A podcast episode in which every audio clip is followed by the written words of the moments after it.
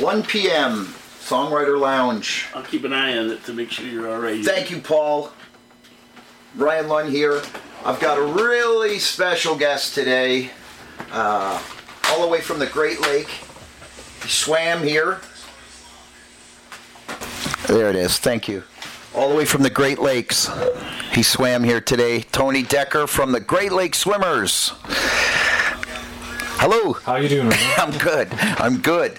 So uh, today's exciting. We're uh, we're going to talk songwriting or whatever else we get to. I was just talking to Tony. I know very little about him as a person. Uh, I did take a deep dive into the Great Lakes Swimmers catalog this week and found some really amazing songs. Um, and I'm glad I did, because I gained a much bigger appreciation for your, your body of music and you as a songwriter. Um, so where to begin?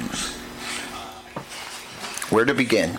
Uh, t- take me from, how do you go from uh, Western University to becoming the Great Lakes Swimmers? Yeah, that's a good question, I guess. I mean, I was playing in, I played in all kinds of high school bands. Okay, around yeah. the area. Yeah, so I kind of started in my teens, actually, playing in little bands. I had a high school band. We played in Saint Catharines every other weekend. Oh, yeah. Uh, in the, in the uh, early nineties, mid-nineties, I guess. What was the spot like in the nineties in Saint Catharines? Uh, the Gords. Hideaway. Yeah, the Hideaway. Gords, Gords was there. Um, there was a, a little...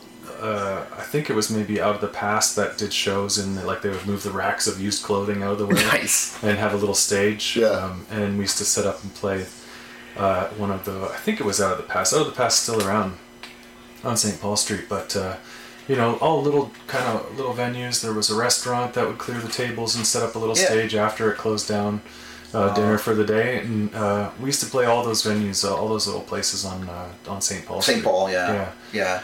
So I really had a good uh, a, a good bunch of years playing in bands and playing, like writing, playing original music too. Right, right. People um, don't realize so. that they hear of somebody and they think they just made it overnight. They don't know that they put ten years at least of just yeah. nonstop touring, figuring out trial and error, how to write the kind of songs they want to write, dealing maybe, I don't know about you, but for me, you know, going through this and that band, band drama here, band drama there, then you maybe you find your right people. I don't know if you found your right people right away, but um, you, uh, so you built a following in Saint Catharines? Well, we had a little following. I mean, it was mainly like a little scene where it was like a bunch of bands playing together and, you know, having a good time. It wasn't, uh, I wasn't careering or anything. Right, like that, okay. You know? um, And when I left for university in, in um, uh, I guess, the mid-late nineties, I, I um, went to Western, as we were talking about. Mm-hmm. Um, and I went through and got my undergrad degree in um, in uh, English, uh, language and literature, um, with the intention of going into uh, some kind of uh, writing, um, was what was my plan. Gotcha. Was, yeah, after school. Um, and... Um, I had been writing songs all throughout that time, and I actually started playing shows while I was in London too, just like little solo shows, almost a continuation of what, you know, I was doing with You're my doing high school out. band. Yeah, so little solo, unacoustic, yeah. original music, yeah. mixing. No, exactly, original music. Yeah, totally. Yeah. Little, little little places, you know, little little venues. Uh, there was a little pub on the campus called the Grad Club, and there was yeah. little there was a little town, little venues all over town in London too. So. Um, yeah, um, wrote a bunch of songs, um, decided to move to Toronto after my degree was done. Oh, okay. Um, you went for it. Yeah, I mean, uh, like, uh, yeah, I mean, I, I, I don't even really know what my intention was. I was hoping to find, like, sort of like a parallel sort of uh, field that I could find a, you know, a real yeah. job in, and I ended up in the film industry for about three years. Cool, when cool. I moved to Toronto, working for a film company. Not anything exciting, just office work, but... I would work uh, my day job and then just play. I mean, I played a couple shows a week, I think, for a couple of mm-hmm. years. In Toronto, there's so many places. Often, yeah. musicians must work a day job for a while. Yeah, And it, it, if you were lucky enough back then to catch on, of course, you could finally maybe quit your job. But yeah, they don't. People don't get how hot musicians... We're not like all lazy hippies by any stretch. We're usually really hard workers that have to work multiple jobs and yeah. take a lot on a lot of that, learning that craft on our on our free time. Till sure. you get to a point where you're like, I have the confidence to display this craft in front of certain people. What whoever would have been in the nineties, I don't know who the gatekeepers were then. Maybe A and R guys, I don't know. Hard to say. Yeah, yeah. But that's amazing. You went for it. You just said, I'm going to Toronto and I'm going to do it. Well, yeah, I mean, again, like, my intention was to get into some kind of writing, like, like find my way into kind of the literary world, because I came out of that yeah. kind of uh, training at university. Of course. That's what I wanted to do, and I've just been writing all these songs, and I started just playing around little places uh, in Toronto, little holes in the wall, graffitis, free times. Uh, there was a little place called Holy Joe's that was above the Reverb, on nice. the corner of Queen and Bathurst, which is closed down now.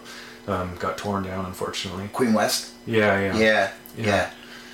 yeah. Um, and uh, uh, just every every little place you could kind of think of. Um, uh, we played. We I, I played and just went out there and, and uh, you know, worked on my tunes. Worked on, you know, met a few people and just slowly, you know, crossed paths with people that were doing a similar thing. And yeah, you know, we just played a lot all the time. Yeah, and, and so that's it for you. The secret was playing a lot. Yeah. All the time. And of course you went to the, you did, a lot of people got to understand that um, there often is times where you have to geographically relocate sometimes. Yeah. You really do need to be in, like, I find here in Niagara, we do have, we have a great scene of tons of talent here. Yeah. In this pool. You, I'm sure you get, you see it, but rarely do people get out of that pool, get out of that cycle that we're within, and honestly you have to physically move your body to to different places where you could get seen. Well, and even branching out to do shows, because even when I was in Toronto, I noticed that people were just staying in, there was there are little bubbles in Toronto as well too. yeah so, yeah so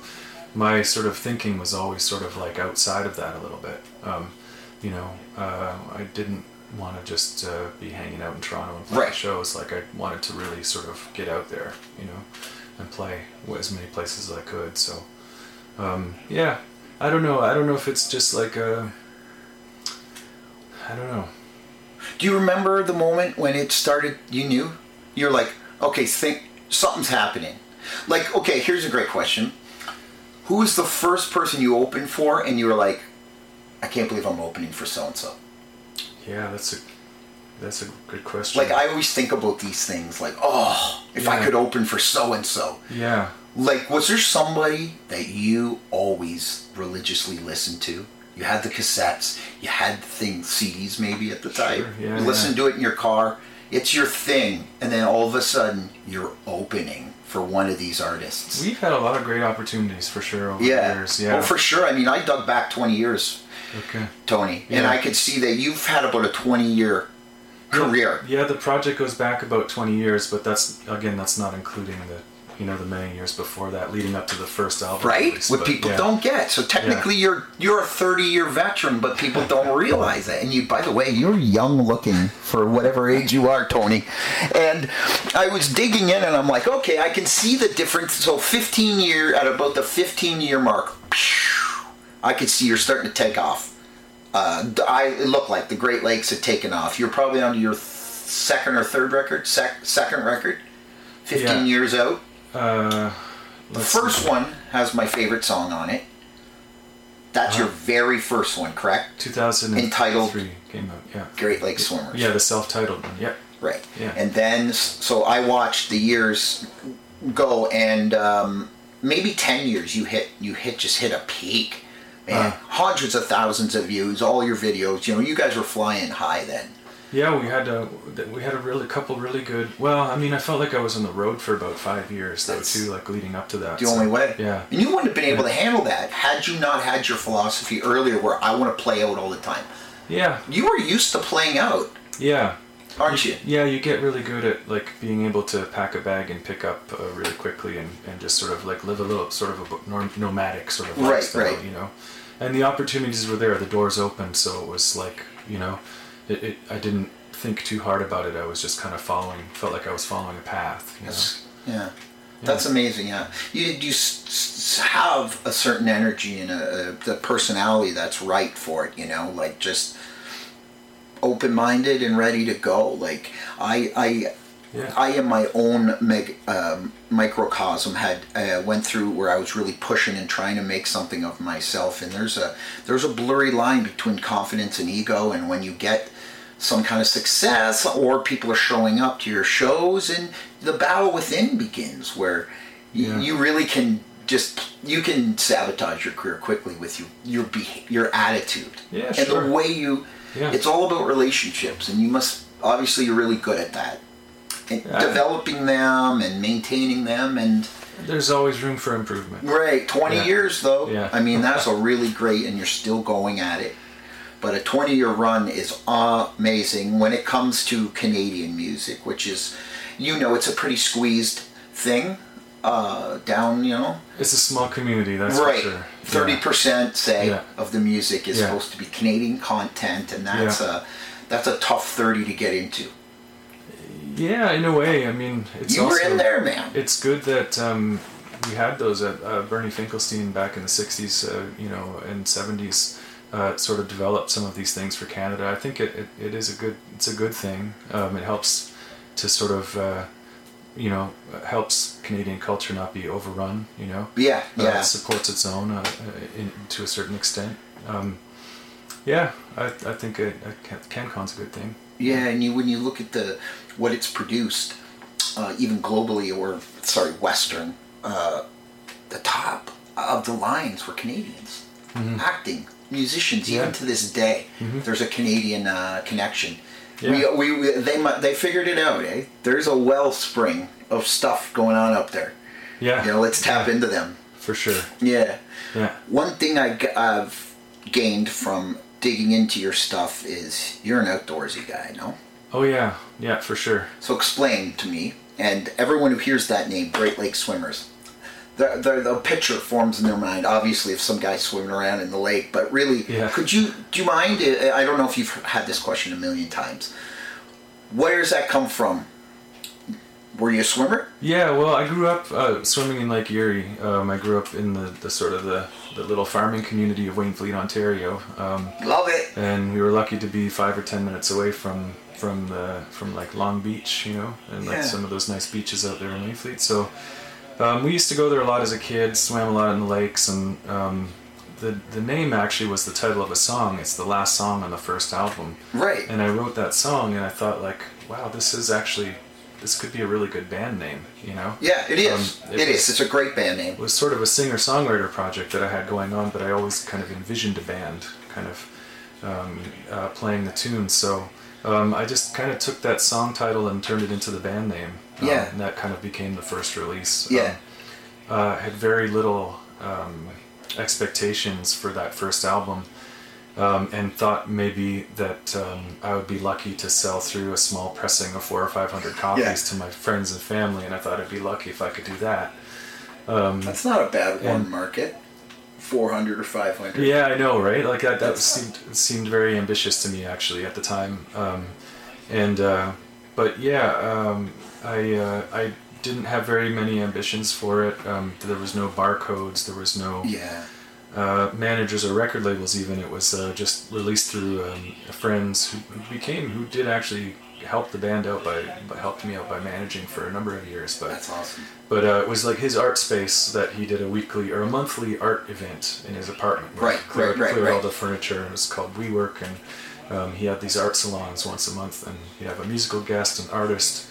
Doing um, visual visual, visual arts, art. You yeah. have a, a, a, someone talking about their either doing a reading or speaking about the poetry or something, something yeah. like that. Yeah, so just a multidisciplinary sort of art scenario, um, and we sort of loosely released that album through that art collective, like yeah. what we work on, and it was the name of his art salon, and that was that. Um, so yeah, I really um, had very little expectations for that first album, but it it did end up resonating with people, and we. Got through the first pressing in, you know, six months or something like that, yeah. and then pressed another one, and then it just started kind of growing, growing from there. Right. Uh, it grew from there, um, and uh, uh, yeah, all very ind- independently done. All very no sort of like no one holding my hand telling me what to do. Just right. kind of like, like I said, following that path. And um, so to piggyback on what you're saying, this thought came through my head as I was going through your songs. It's a You managed to, to, to, to grab, like, Great Lake Swimmers invokes this, you know, this organic feeling. Your music is very organic. I'd say it touches in folk, bluegrass, singer-songwriter, um, so on and so forth, and Canadiana. Mm-hmm. Um, and I'm listening through it and I'm like, you know, you have this very controlled, beautiful, silky voice, right? And then you have these folk songs coming in behind you that sound like they're going to be somewhat predictable. Mm-hmm. But they aren't. Hmm. Here's what I enjoyed as a songwriter. Listening to you composing your words and going in directions I didn't think, uh, I didn't see it coming.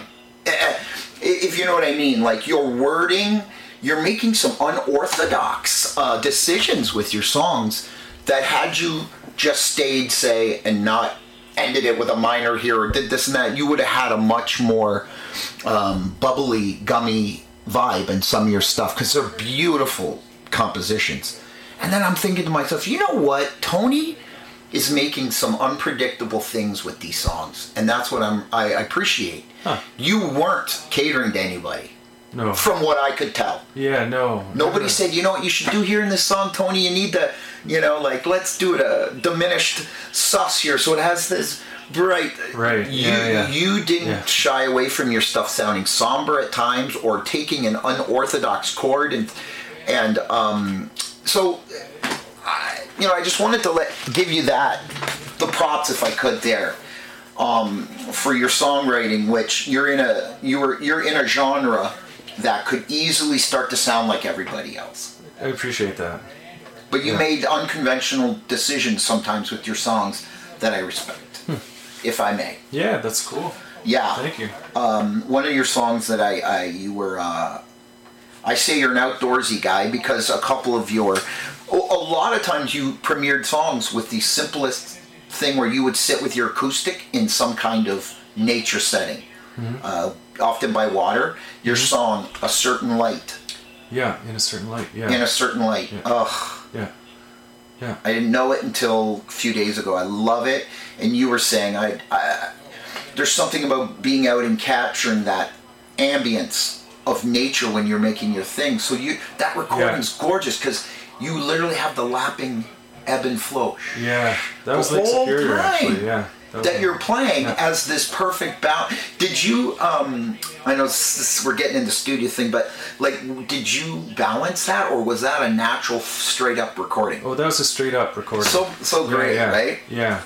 Yeah, all of that stuff, all of those location recordings that we've done, I've kind of insisted on using the sound of the place. That's you it. Know, I love that. We kind of don't add, it's not like a sound effect or something. No. Like that was the sound. It's a document of a time and a place and that's... the environment in which it's happening, so... Um, yeah, I've always been sort of fascinated by that on some level, so um, I've kind of strived for that in, in all of the recordings in one way or another. You yeah. Are you a um, autobiographical kind of person? Are you uh, creating stories, little novellas, if you will, with each song? Or in some ways, yes, but I also like to think it's a way of, of it's just a way of looking at something. It's almost like just like a philosophical thing. It's not really, I'm telling, it's not like a diary. And yeah, yeah. It's like a character, and, and even if I use me or I, it's not always me or exactly, I. Exactly, it's, it's I is just... It's me taking the, you know... Taking helping it. People identify it. Yeah. With an I. Oh, I identify with that, yeah. Yeah. It's it's very conversational songwriting, so it's a it's a that is a helps uh, create a more direct connection when you're using the first person. Yeah, we me and you just ran into each other at uh, New Year's Eve. Yeah, at Camp Cataract. What's the connection there? You and Adam? Yeah, I met Adam through a couple of a couple other friends of mine, and uh, he just said, "Hey, we're doing a thing on New Year's Eve. Come down if you want and play a few tunes." And, yeah. Um, I've got two small children, and. Uh, You know, we, we celebrated New Year's Eve at seven o'clock when uh, U K, uh, you know, the U K ball dropped uh, oh, okay. in London. You know, so because they're five hours ahead. So, I mean, they're in bed early is my point. So I was able to. Oh, okay. I was gonna yeah. say, what's the connection there? Are you married to an, an English woman? No, no, no. We just did that for the kids so that yeah. they could go to bed and they could say Happy New Year and yeah, you know, it's Happy New Year in England and then. Yeah, know, they got to realize Dad works at night. Yeah. Right. Yeah. Totally. That's, that's... haven't haven't been working as much as I'd like to over the last couple of years, but it's started to come back. Yeah. Um, anyway, that's the connection, though, and I figured, uh, well, they're going to be in bed early anyway. I can pop out and play a few songs. That's, that was great. Well, I'm glad because Thunderclap is coming on here in a couple of weeks. Amazing. And yeah. I'm going to try Adam's to brilliant. get him to anyway. articulate that songwriting process. Yeah. I mean, you've seen his performances. Yeah, it's incredible. Yeah. Right? Yeah. So that's going to be amazing. And and I do want to, like, I'm not going to with you, but, like, I do want to try to inch in where I can play with my guests. You know why? Selfishly, I get to play with Great Lakes Swimmers today. That's a selfish way of looking at it. But also, I just wanted to create that jam vibe. But by the time he's in in two weeks, I'm like, listen, Adam, I'm not even going to dare try to play anything with you. Because I've never in my life seen anything like it. Yeah. Or how you can follow along, because it almost looks like he's making it up as he goes, but yet he isn't. Yeah. It's like a controlled chaos. Yeah. Yeah.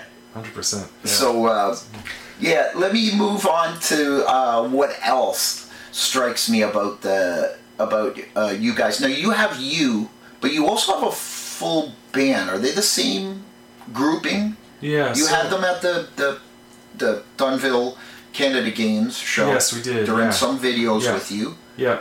Um, so it's always been a bit of a revolving cast, actually, through the years. Um, it kind of, I felt like at the beginning was kind of like a collective vibe. It was almost like, you know, whoever was available almost would just come and hop up and play the show. We'd, yeah. we'd rehearse for an hour beforehand and then hop up and play. And that's that. And that was that. Um, and then I got to, you know, using more regular players over the years. I find that each album calls for a little bit of a different different instrumentation and musicians. Yeah, yeah. So we've just sort of left it as this revolving door of musicians um, that's actually been different with every album, and the touring band has been oh, okay. slightly different with every album as well. So then people come in and out of the mix for different reasons. Uh, you know, people have uh, uh, you know, maybe their own projects or their own careers that they want to pursue, and being on the road half the year doesn't stop making no, sense, know. You know, if they have, people have kids and stuff too, so they want to start families. So people kind of come in, in and out of the mix for for different reasons. Um, and, you know, the the positive side of that is that um, there's always feels like this fresh blood coming into the band. You know, yeah. there's always kind of fresh ideas and new takes on the music, and I really encourage the, the, the players to add their own um, Uh, spin on things in the band. You know, it's not like we're, we're trying to make it sound like the album. We're we're just trying to present the songs in a in an interesting way, um, and in a new way potentially. So yeah, the band's been a revolving door of musicians. I kind of feel like sometimes like I'm a director that likes to mm. kind of like call on a lot of the same actors. You know, well, yeah, film. So same like yeah. like they say the secret to directing is uh, casting. Yeah. Once you got your trusted people, you can sort of say okay. Yeah.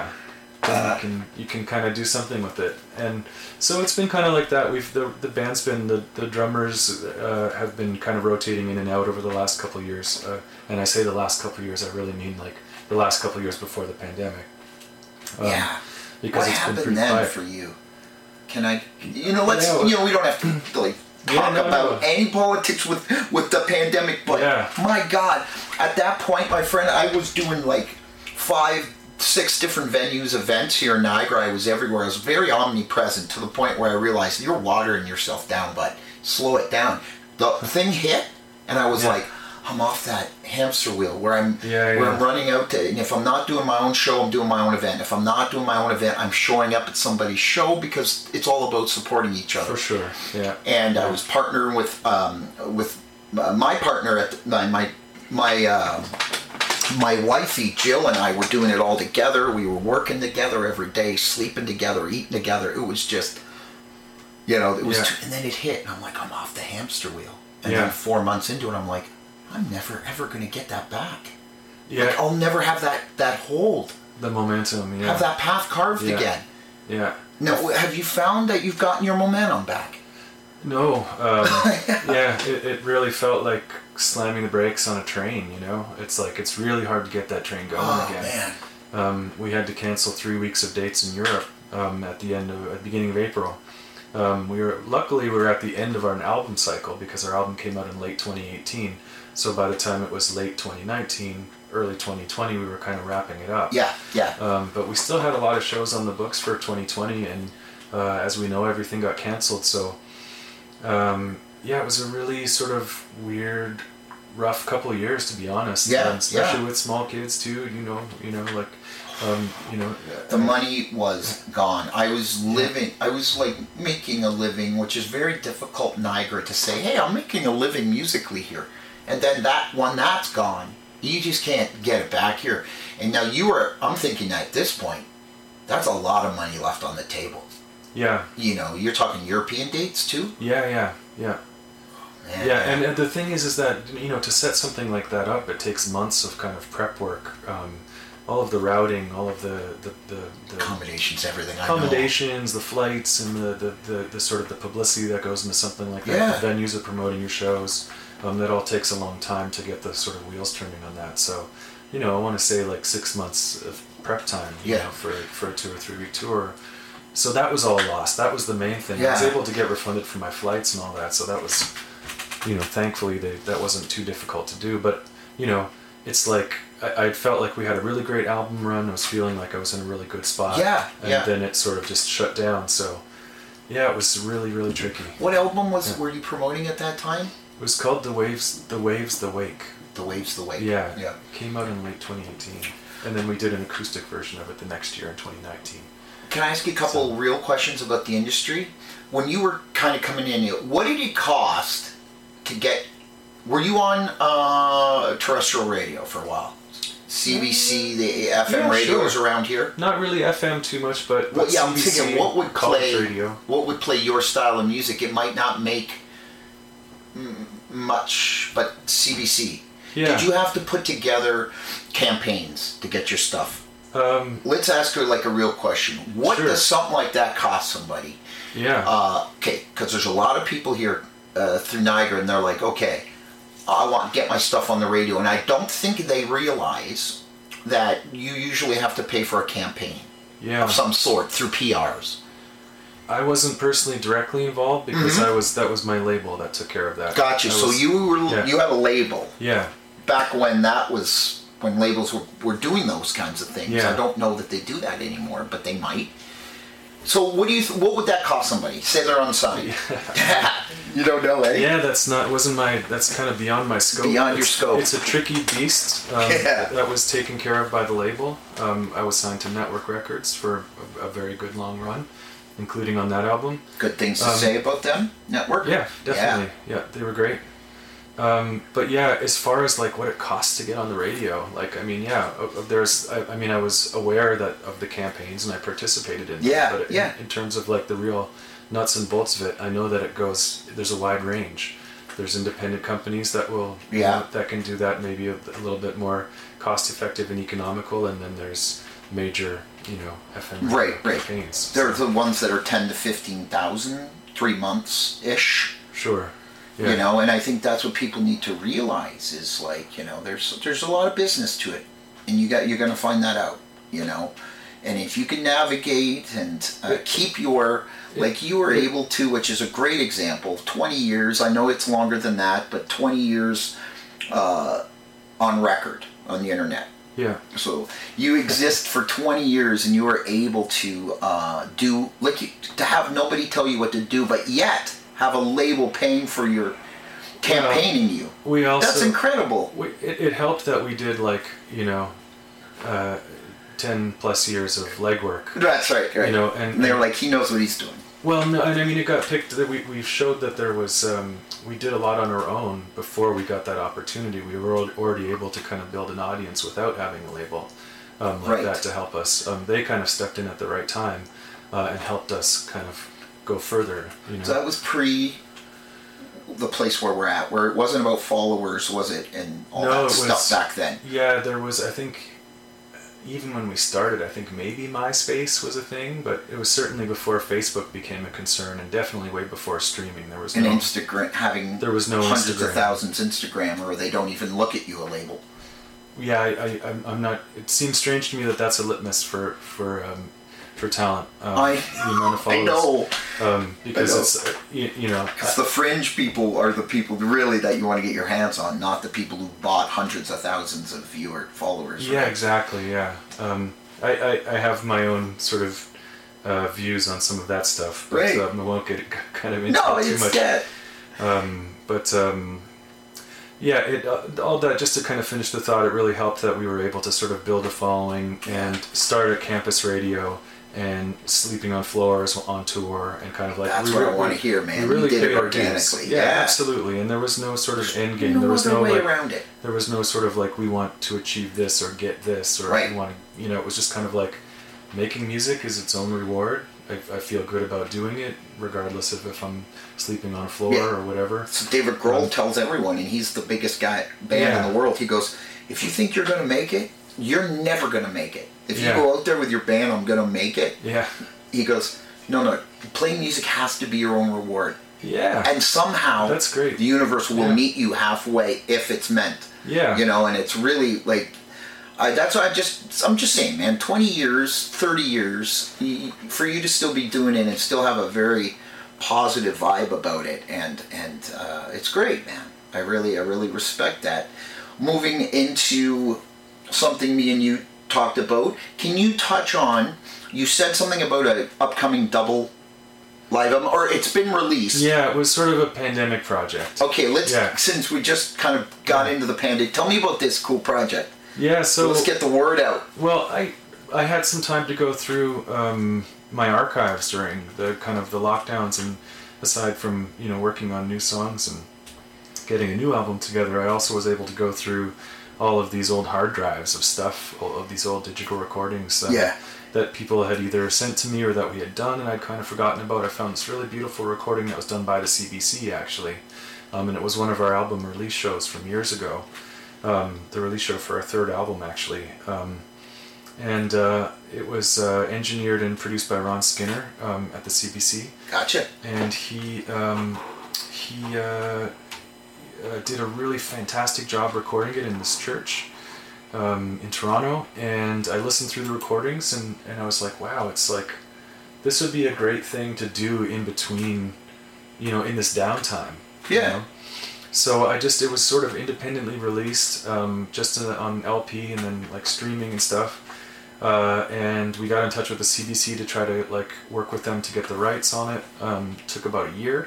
To, to kind get of, the rights from C B C? Just to go through to all the red tape and get through to all the right people and uh, contracts and stuff like yeah, that had yeah. to be made because it's a, it's a, you know, it's a corporation sure. that you have to deal with, and it's a business too, so we had to we had to go through all the right channels. That's but, what one of the C's it says, corporation. Yeah, exactly, yeah. um, so it took a long time to get to the right people to kind of push it through, but from the time we got the idea to the time it was actually released was the span of about a year. Yeah, um, yeah, yeah. And that's including time to like press the vinyl, you know, as as we all know, that's um, um, the vinyl pressing. Yeah. Uh, the delay times are, are pretty insane because... Uh, um, the backup plus a, the process? Yeah, yeah, yeah. Yeah. So there's, uh, you know, just a, vin- a bit of a vinyl renaissance happening right now where everyone's kind of listening to records. You're right. And, so. It's back. Yeah. It's like everything. It's, it's cool to be retro in a lot of ways, but yeah. it's wonderful that albums come back as a guy. Okay, so like you, me chasing music my whole life was all about the writing.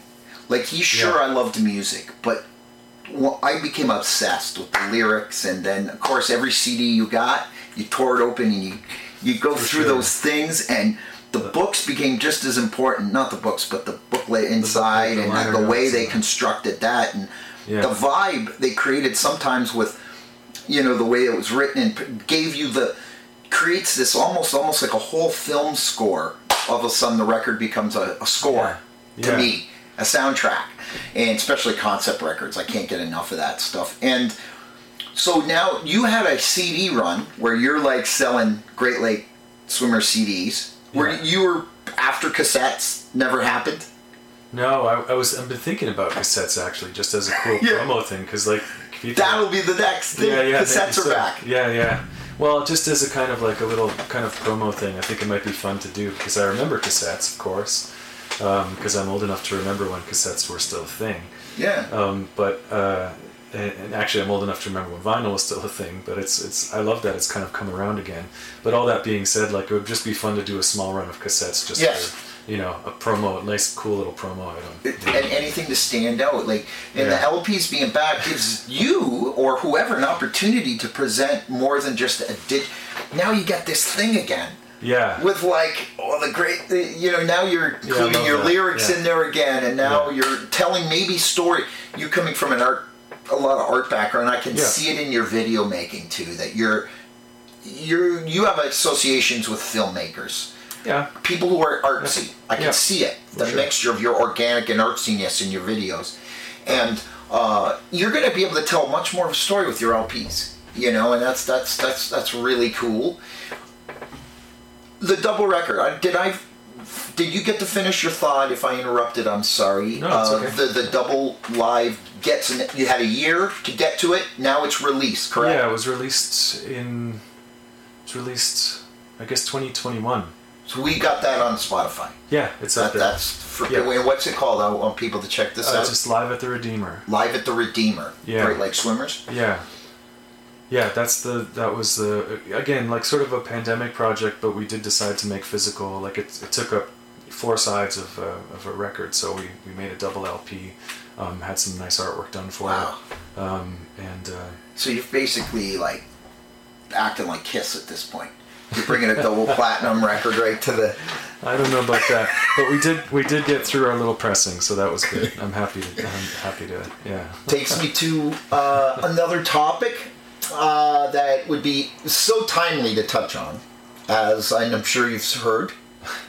Two thousand more graves. Oh yeah. Mm-hmm. Yeah. Yeah. Uh, potentially. Yeah. Potentially. There, there's anomalies in the, in the anomalies ground. And uh, under yeah. possibly underground dwellings. Yeah. Or, or room, whatever they call them, and uh, now, uh, and and my my partner who couldn't come today, done meeting. She just told me, but she sent me some some. She's an advisor to the Niagara Health System, so she okay. sent me some stuff to uh, the Mohawk, like things. If I so I sound like I'm smart and I know what I'm talking. Oh, about. I see. Yeah, I don't want to say the wrong thing, but um, her father went through the Mohawk, the Mush Hole, which is probably the most famous residential school, and wow. she taught many she, many stories. Uh, she also was a victim of the sixties scoop, you know, the taken from her parents, promised to be brought back, you know, once the parents got on their feet, you know, traded for for blankets and, and food and stuff at the time, and then. Uh, Of course, they don't know what they're signing, and now they're signing their kids away, and then these kids are sold for twenty, forty bucks a piece as adoption. Oh, so she was literally through it. And the stories that her father went through had destroyed him, and the mush hole. And um, so this topic is very personal to her. And I said to her, listen, I know you can't be there, but listen to this song, The mm. Legend of Bobby Bird, which brings me to you. Yeah. Art Bergmann wrote a cover. He wrote the song. The sorry, the song. Yeah. yeah. From I believe a, a short story or a story he read. He read a, sto- a news item, yeah, in Saskatchewan. Saskatchewan. Yeah. Can you can you fill us in on this a little bit of the story, what you know, so I don't say the wrong thing, and why that? Why did you cover it? Like, what brought you to this place? Yeah, uh, it's it's and a it's, whole. It's great. It's a, you're not Indigenous, correct? No. Um, uh, it was a whole confluence of things. Um, um, I almost like don't know where to start. But, right. I'm uh, sorry. Yeah, yeah, it's a big thing. So yeah. Why, why Bobby Brown? What Bob? Why? Why that song? What did you yeah. hear the song? Go, I love this song, or did you go? This story has to be continued and shared again. Both of those things. Okay. Yeah. So. I've, on one hand, I've been a very big Art Bergmann fan yeah. uh, for many, many years. He's, I think, one of Canada's underrated and underappreciated songwriters. Um, I'm he gonna basically get him now too. Yeah. yeah, like he basically like was a, a pioneer of punk music on the on the West Coast in Vancouver mm-hmm. in the seventies. Um, he's now he had a, a whole songwriting career throughout the nineties, um, and I think he's making some of his best work now in his later his, his later chapter of his career. Um, importantly, uh, political person, uh, uh, uh, very sort of um, uh, politically motivated, yeah. and and and a, a real sort of like force for change, um, and uh, I, uh, someone that I admire greatly. And um, so, um, on one hand, there was my love for Art Bergmann, who I think is a great songwriter. Okay. And on the other hand, um, is the um, the sort of the uh, uh, trying to do my part to understand truth and reconciliation in Canada. Yeah. Um, uh, I've been through the um, the the C three journey uh, for Canada's one fifty, which quickly turned from a, a celebration of Canada's one hundred fifty years to uh, a, a sort of like uh, in a, a journey of learning how Canada is so much older than one hundred fifty years, oh, yeah. um, and that our history literally goes back thousands of years to time immemorial, um, and the people have been stewards of this land long before yeah, yeah, um, yeah, yeah. Uh, any any uh, colonizers came to North America. So, yeah, um, yeah. so on this other hand, there was this kind of curiosity to really identify Um, Canada's uh, uh, true and far-reaching true. history. Authenticity is yeah. what we all want. Yeah. We, so we, we, we, nothing seems real and, anymore, and people are calling out for authenticity. And now that is a real story that Canada needs to realize. This is really what's happened, and it's still happening. Yeah. So that really resonated with me. Um, yeah. That sort of like that a songwriter that I really admired also kind of like wrote about this topic mm. that was also, you know, important to me. Um, and so uh, that's how that sort of came together. Um, now the story is of um, a student of a residential school in Saskatchewan that went missing, that left, you know, trying to make his way back home in the wintertime, and just they didn't find him until, I mean, twenty or thirty years later. nineteen ninety-nine is when they finally found him. He had surviving siblings that had always wondered what, what, what happened. happened? And, And they um, they found uh, D N A evidence in, in the late nineties. And, and he was it was yeah. he was like uh, like his bones were in the woods somewhere. Yeah, like he exactly. just basically yeah. died of exposure exactly. maybe or something. Yes. He just got lost. And yeah, yeah. And this is like well, I mean, obviously this was Gord's last push. When yeah. he knew he was dying was to get that. Yeah. That story through uh sorry Will Will Womack sorry uh, what's his name uh, his records uh, uh, Cheney Wenjack. Thank you. Yeah. Same, similar. Story. Yeah, very similar, and around it, it, actually those two songs, that that Art Bergmann song, was was uh, came out either just before that Secret Path or just after, like it was around the same time. Yeah, like it, yeah. It was a, it's a really it's on it's it's on everyone's mind, and I'm I'm glad that it is because um, the uh, the sort of the generational trauma that's coming from that is is is what you know we need to be the first generation that shoulders some of that burden mm-hmm. and mm-hmm. tries to understand mm-hmm. really and, mm-hmm. and do our part in that sort of. Um, Uh, you know, that investigation of what really happened and, and, and to come to terms with it. We are, on a, and on a global level, people are starting to uh, be like, hmm, Roman Catholic Church, you know, like yeah. starting to finally go, hmm, the Vatican. This, there's something very off yeah. about this whole Roman Catholic history in the way they continued to protect these, these terrible people and hide it. And yeah. So... through this Canadian experience, we're starting to see a, a, a, a, a ripple effect of how people are starting to say, you know what, enough with this. Yeah. Letting everything go about the Roman Catholic Church and what, you know, so yeah. I think that's one great thing. Can I ask that you, you got your guitar here and we're going to hopefully do a song or two, it's up sure. to you. Yeah. Would you do Bobby Bird? Is that a song you can do yeah, acoustically and feel comfortable with? Sure. It's got a killer... percussion, yeah, which to me is one of the main things that makes that song that that, that yeah. just driving you yeah. along. You know, you can imagine sort of someone, this kid running along the path, you know, to this yeah. percussive beat. But uh, I would love for you to play it today. Ironically, um, the Art Bergmann version of that song is just acoustic. It's yeah. just guitar and vocals. But I wanted to do something different to kind of also honor. Like Art's sort of past too, and also as you said, to kind of move the song along. Yeah, a little I was bit. like, "Oh, geez, Tony, you sound like sound two thousand twenty-three here." Yeah, yeah, we did something a little different. With that, that was one. great. Um, started that uh, almost five years ago, uh, and then we finished it up last year. We put it in the can because we just ran out of time, and uh, I got busy with touring, and then yeah. Um, The reason why I also wanted to do it um, in a, in another timely matter is because there was a book that had came out about Art Bergmann's life. Okay. So in partial, in, in part, it was also to, an impetus to kind of finish off the song. Yeah. And get it out there. Yeah. Um, yeah. To sort of celebrate the sort of release of the the biog- Art Bergmann's biography. Well, I can see so, that that yeah. doing Art Bergmann was just as important to you as the topic. Like, yeah. I could really hear it in your. That I have an artist like that for me. Um, He's from Chester, Pennsylvania, and he's he was a Nashville guy. Nobody really in Canada knows very much about him, Matthew Ryan.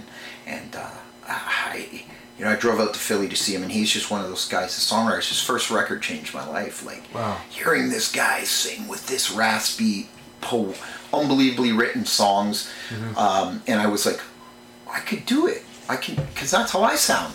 Yeah. And look at these beautiful records and all this. The, I can do this. Mm-hmm. You know, everyone had one. Usually a lot of people talk about the Beatles or different things that said, I can do this. Yeah. Uh, I want to be like that. But it was really, for me, it was a guy no one's heard of. And like you, it's this guy, Art Bergmann. More people have heard of, but...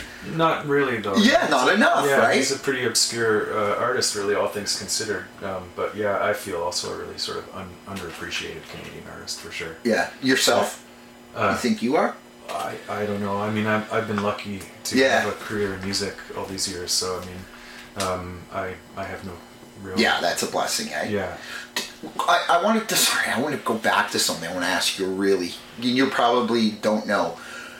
You're talking about the European touring. How many times have you toured Europe, may I ask? Oh, too many to count. Okay, yeah. Tell me some of the best spots of Europe for you. Real. Get, tell me the real, like, the real meat potatoes. What's, where's the best European spots for you, would you say? Uh, geez, yeah, it's, well, there's my... One of my most favorite venues is a place called Vera in the Netherlands. Oh, see, I just um, want to hear about these places. Like, yeah, ooh. yeah. I, I mean, we we've played there a number of times. Uh, it's in a, a, a city called Groningen, um, and uh, it's kind of in the northern part of the Netherlands. Um, How far removed from uh, Amsterdam? Oh, I, everything is probably only a couple hours removed. It's such a small country, country, you know. Yeah. A couple hours, I think. Yeah, yeah. yeah. Yeah, um, and um, yeah, it's great. It's a great venue. The philosophy is there. The, the sort of the ethic is there. Uh, it's just a, a, a really community-based venue. I don't know. It's just it's it's amazing. Yeah, yeah. I, I just love it there. Yeah. How does like yeah. a, a bluegrass folk band from Canada end up in the Netherlands? Like, to me, it's like, how do you sell this? Like, yeah. you're going to go into this town, no one's going to know who you are. And you're there for how long? One night, two nights? Yeah, one night usually, yeah. One night's not enough to build um, a following like they used to. Rick said they used to do that. You'd go on tour, you'd be at one place for a week. Yeah. So by the end of the week, you've built this following from that town, you'd move on. For, so you got to go in one night into a, uh, a European place.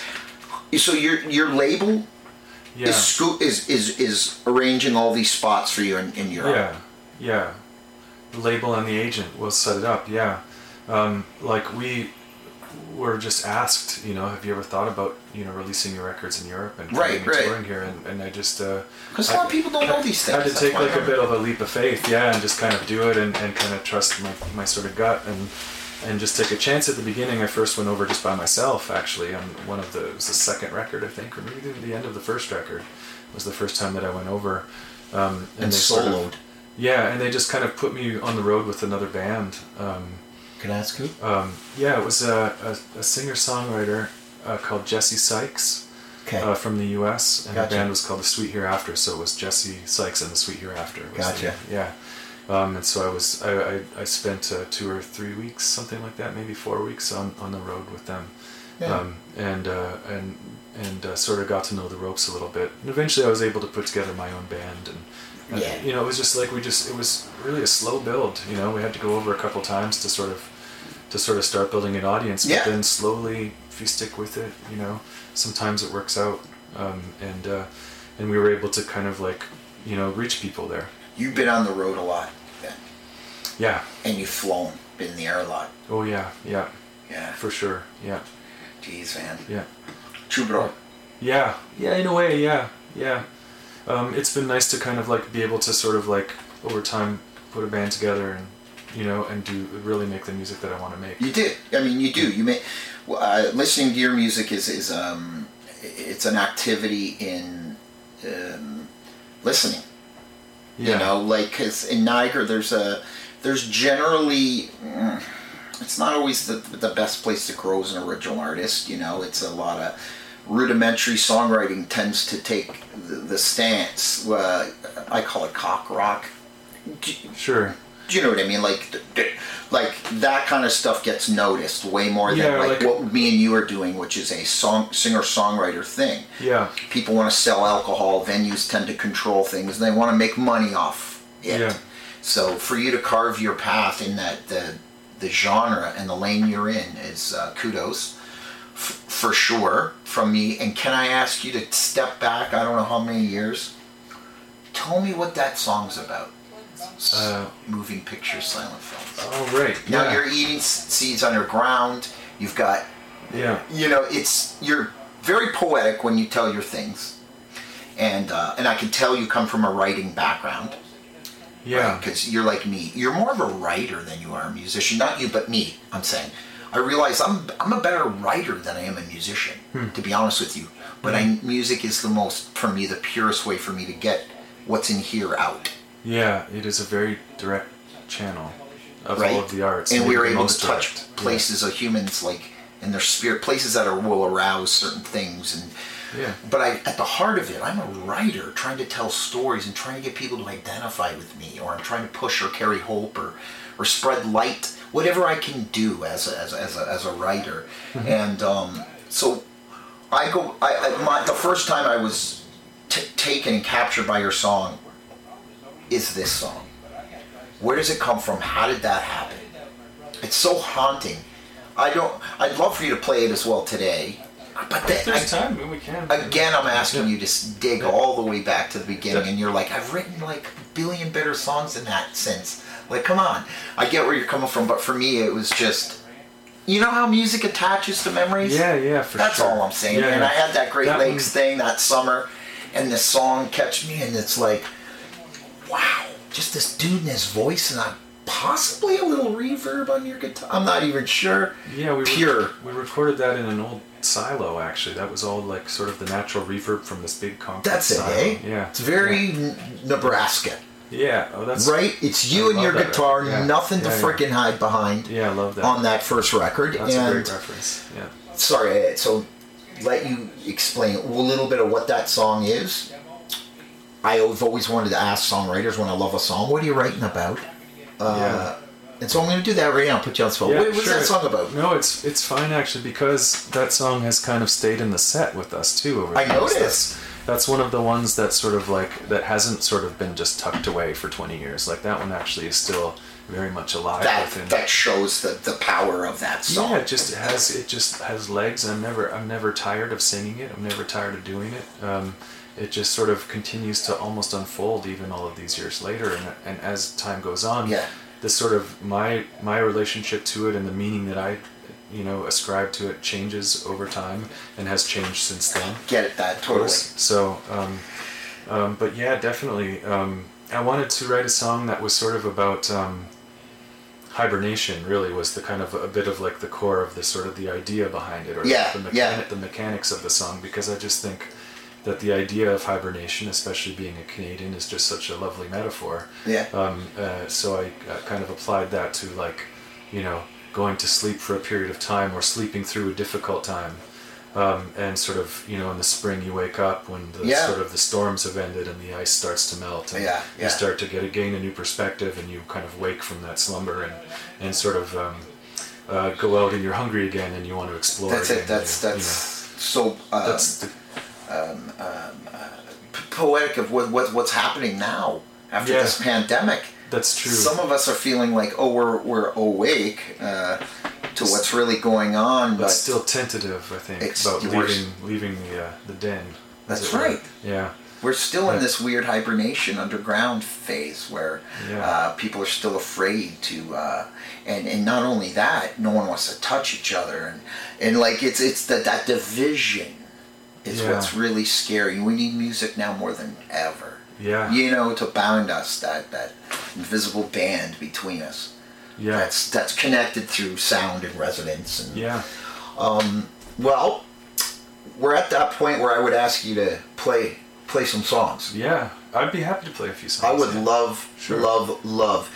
Would you be okay if I... Uh, Uh, no, that's fine, yeah. Because I, I yeah. will do, a, I like to do follow-up promotions of the guests sure. after. Yeah. And um, and so what I'll do is I'll click a song on, and okay. I'll let you get tuned up. Okay. And then we'll be right back with Tony Decker of Great Lakes Swimmers. All right. And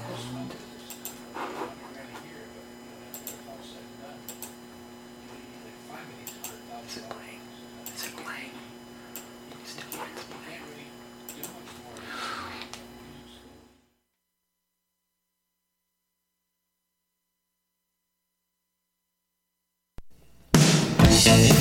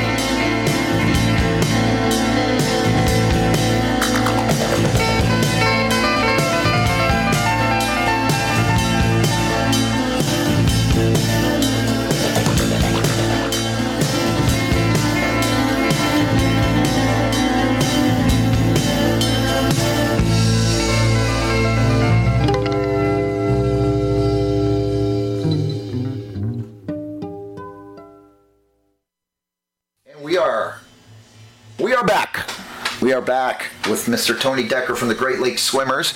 He's going to grace us with a couple songs. Um, I'll let you take it from here. What song and what we're doing, my friend? Yeah, um, well, I'd like to play this uh, since we were talking about the legend of Bobby Bird. Yes. Um, uh, maybe I'll go ahead and play that. This is a song written by Art Bergmann uh, about a... Um, about a little boy who um, left a residential school and, and was not found, disappeared into the woods. They found him many, many years later. His name was Bobby Bird.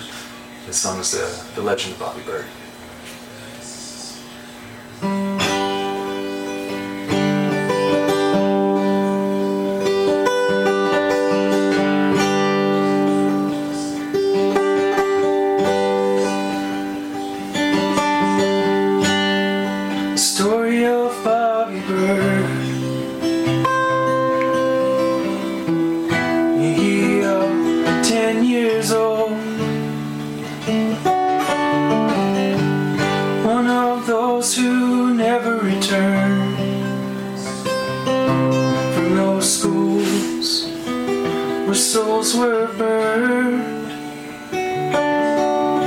Bobby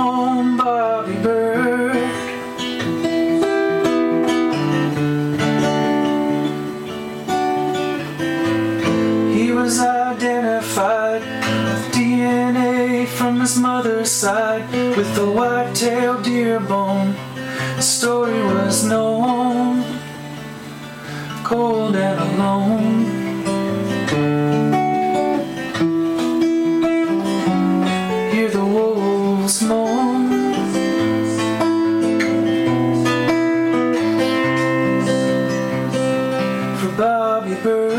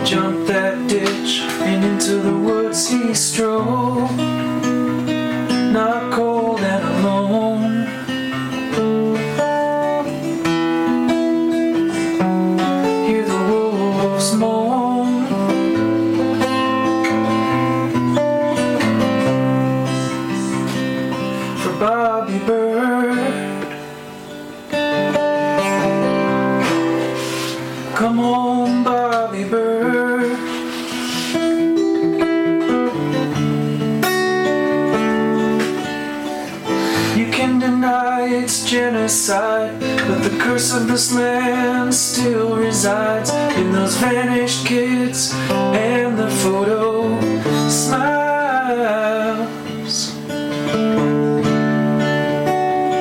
never to return.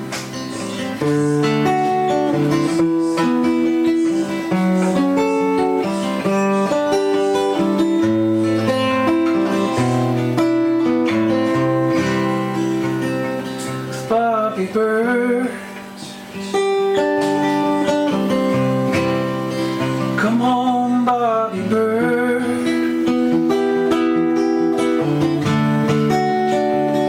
Not cold and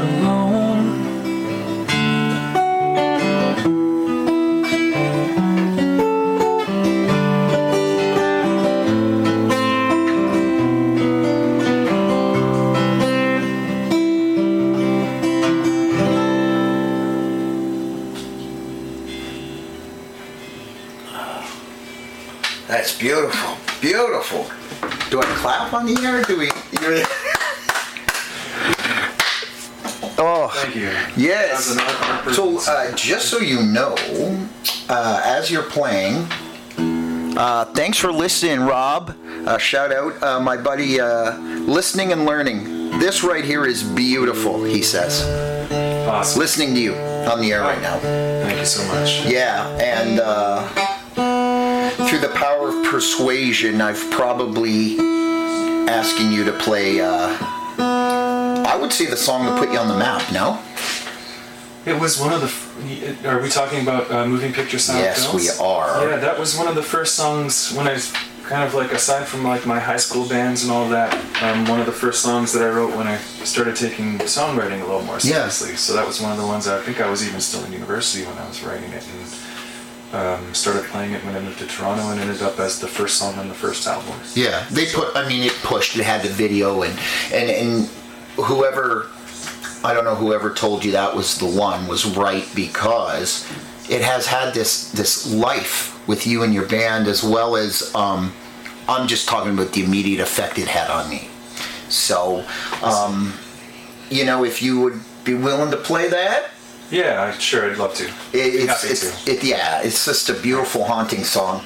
And uh, this was Songwriters Lounge with Tony Decker, the Great Lakes Swimmers. And we're gonna we're gonna uh, see you guys all off with uh, Moving Pictures, Silent Films by the Great Lakes Swimmers.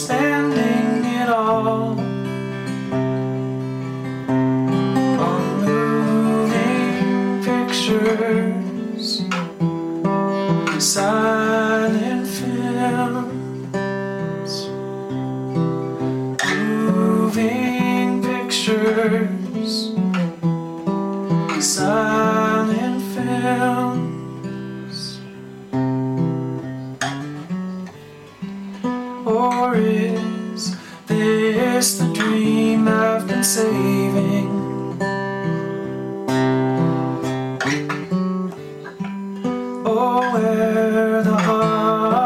Slower, slower, to almost nothing, almost nothing, almost nothing.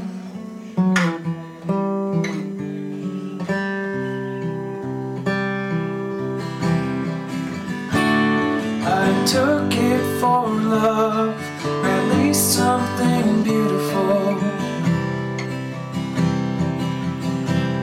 Out there in the spotlight, I turned around suddenly, turned around squinting, saw that it was headlights, and then the truth, the truth was unbearable.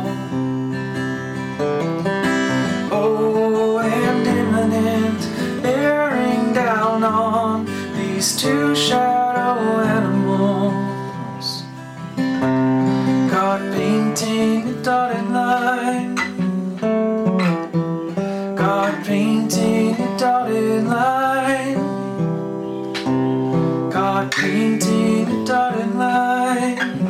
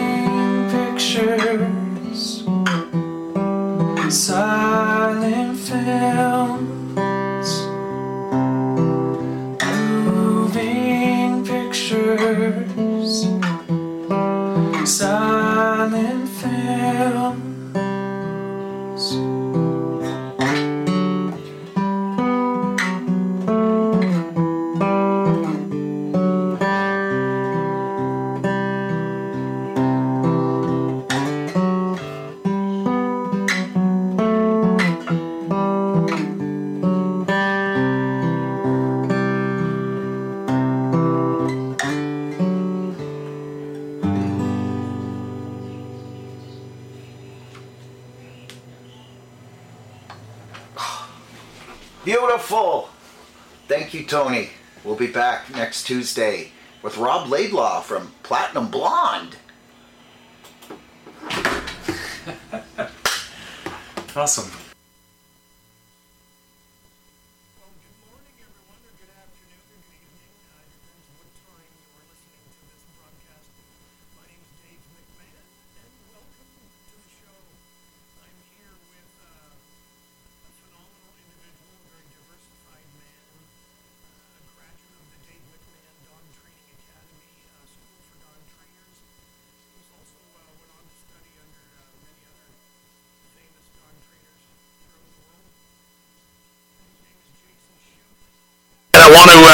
I want to talk a little bit about uh, uh, Jason's um, biography, if you will. Uh, he's a professional dog trainer based out of Guelph. Uh, welcome to the program, Jason. Thank you. Yeah, it's good to be here, my friend. Yes, and you are a uh, sixth-degree black belt master Filipino martial artist. Yes. Yeah.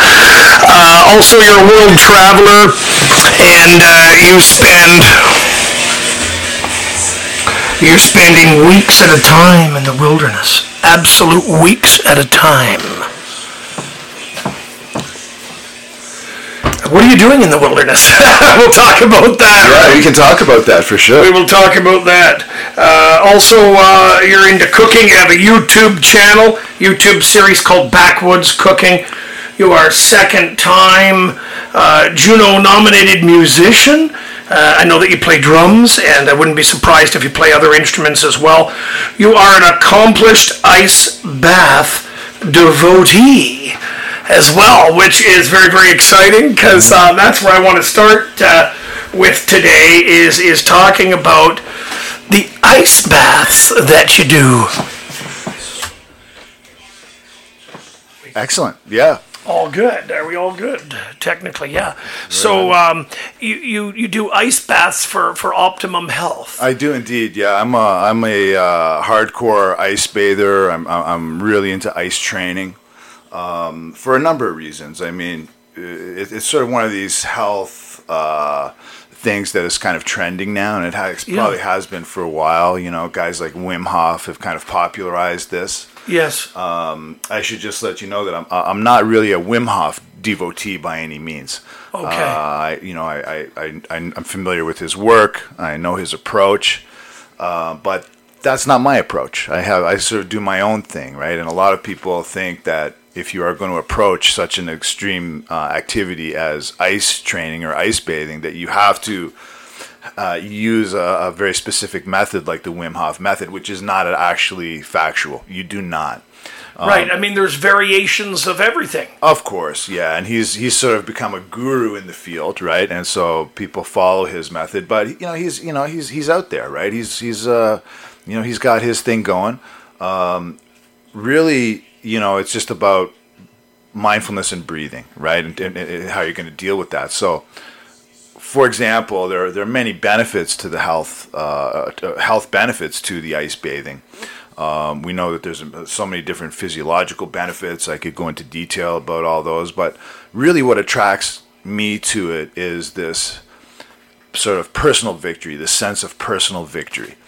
Um, you know, I feel that in in today's sort of modern day and age, we very rarely have opportunities to really test our mettle, to really see what you're made out of, to uh, test your spirit, to test your endurance, right? To really see what you got. And what better way to do it than sink your body into freezing water with ice floating around you? It makes it, it makes it real, right? It yeah. makes it real, and if you, you know, it, it will test you, and you're going to pass or you're not. So I have been doing it for a while. Uh, so I love the challenge, right? That that that mindset, that Um, physical, that endurance, that spirit test. Um, but there's so many amazing benefits from it.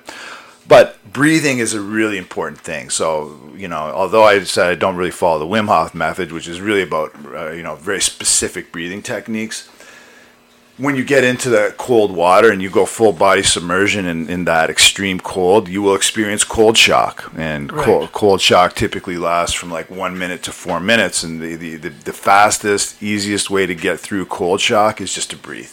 Okay. Right. In fact, a lot of survival experts will also suggest that if you do happen to fall through the ice, you need to spend at least a minute or more, however long it takes, to get control of your breathing, get over the panic, and then you start looking for your exit.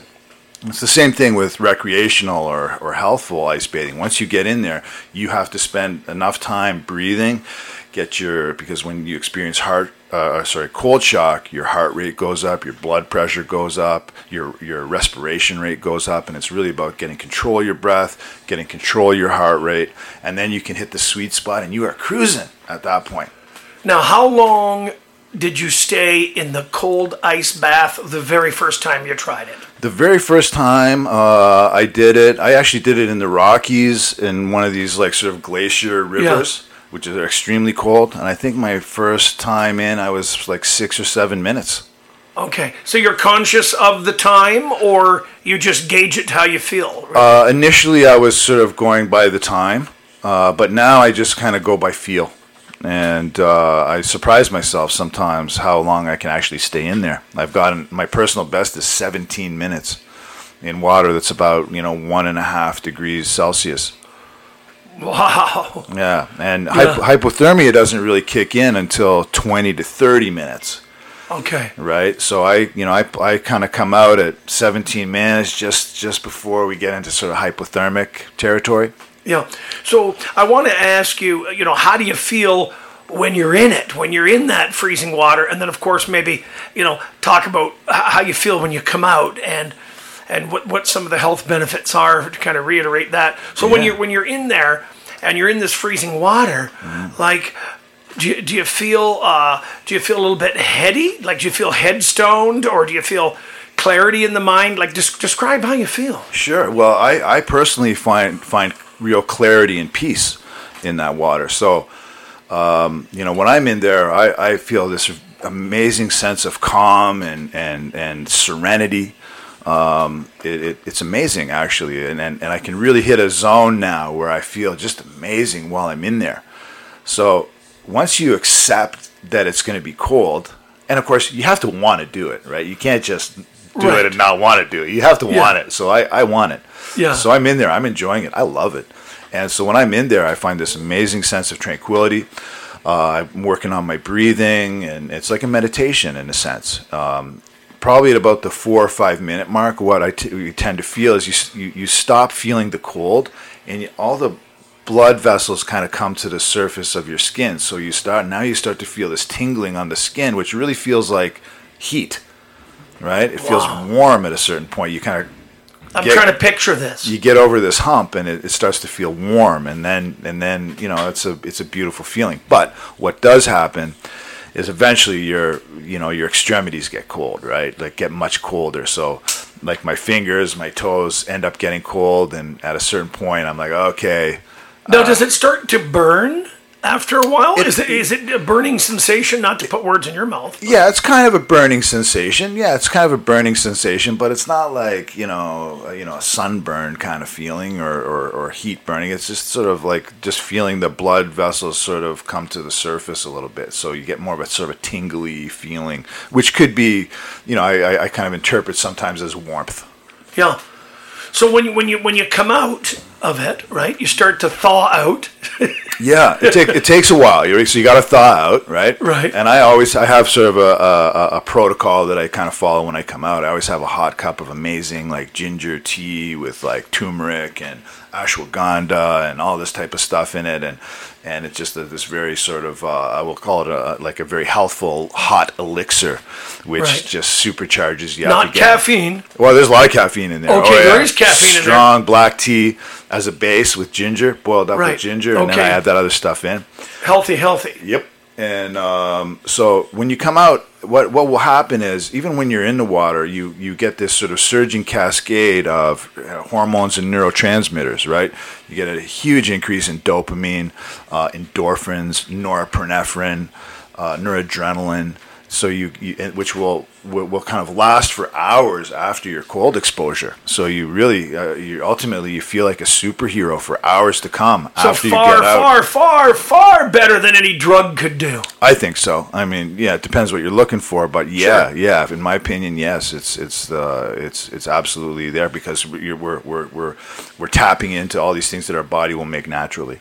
Yeah, yeah, and so the immediate. Health benefits and, and the long-term benefits could include?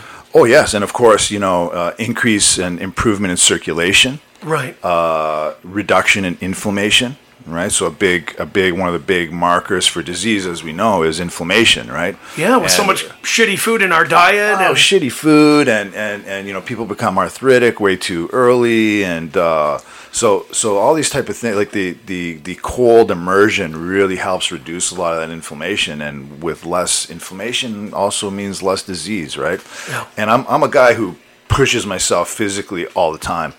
I, I work out twice a day. I do yoga at night, and I practice my stick fighting at night. I'm boxing. I'm lifting weights. I'm fifty-two years old, so that, that takes a toll on the body. And so this ice bathing, uh, ice training helps me recover faster and keeps me in the game longer and keeps me kicking ass. Now, if someone wants to explore, you know, the benefits of ice bathing, mm-hmm. you know, do you suggest they follow a particular guide to do this, whether it's a human mentor or a tutorial, uh, you know, YouTube, yeah. YouTube University of some sort? Sure, yeah. I mean, it's it's good to depend on, on, on how far you want to go with it. I mean, a lot of people, uh, you know, I, I get lots of messages and D Ms about this all the time. I, I do have a, an amazing tutorial video on my YouTube channel, um, which covers a step-by-step incremental progression that will prepare you for developing your own successful sort of ice training practice.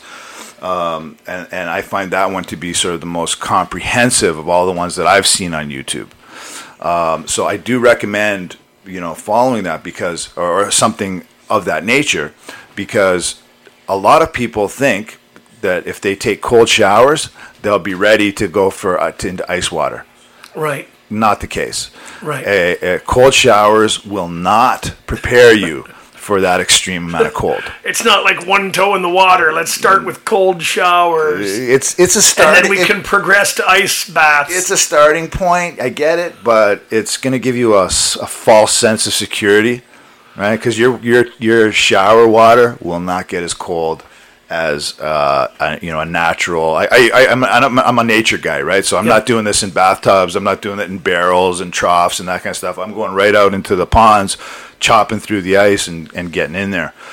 Um, so cold showers will never prepare you for that level of, of extreme cold. Absolutely wild.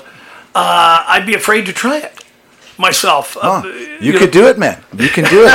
I believe in you, Dave. You so, can, anybody can do this. And I appreciate but that. But you have to want it.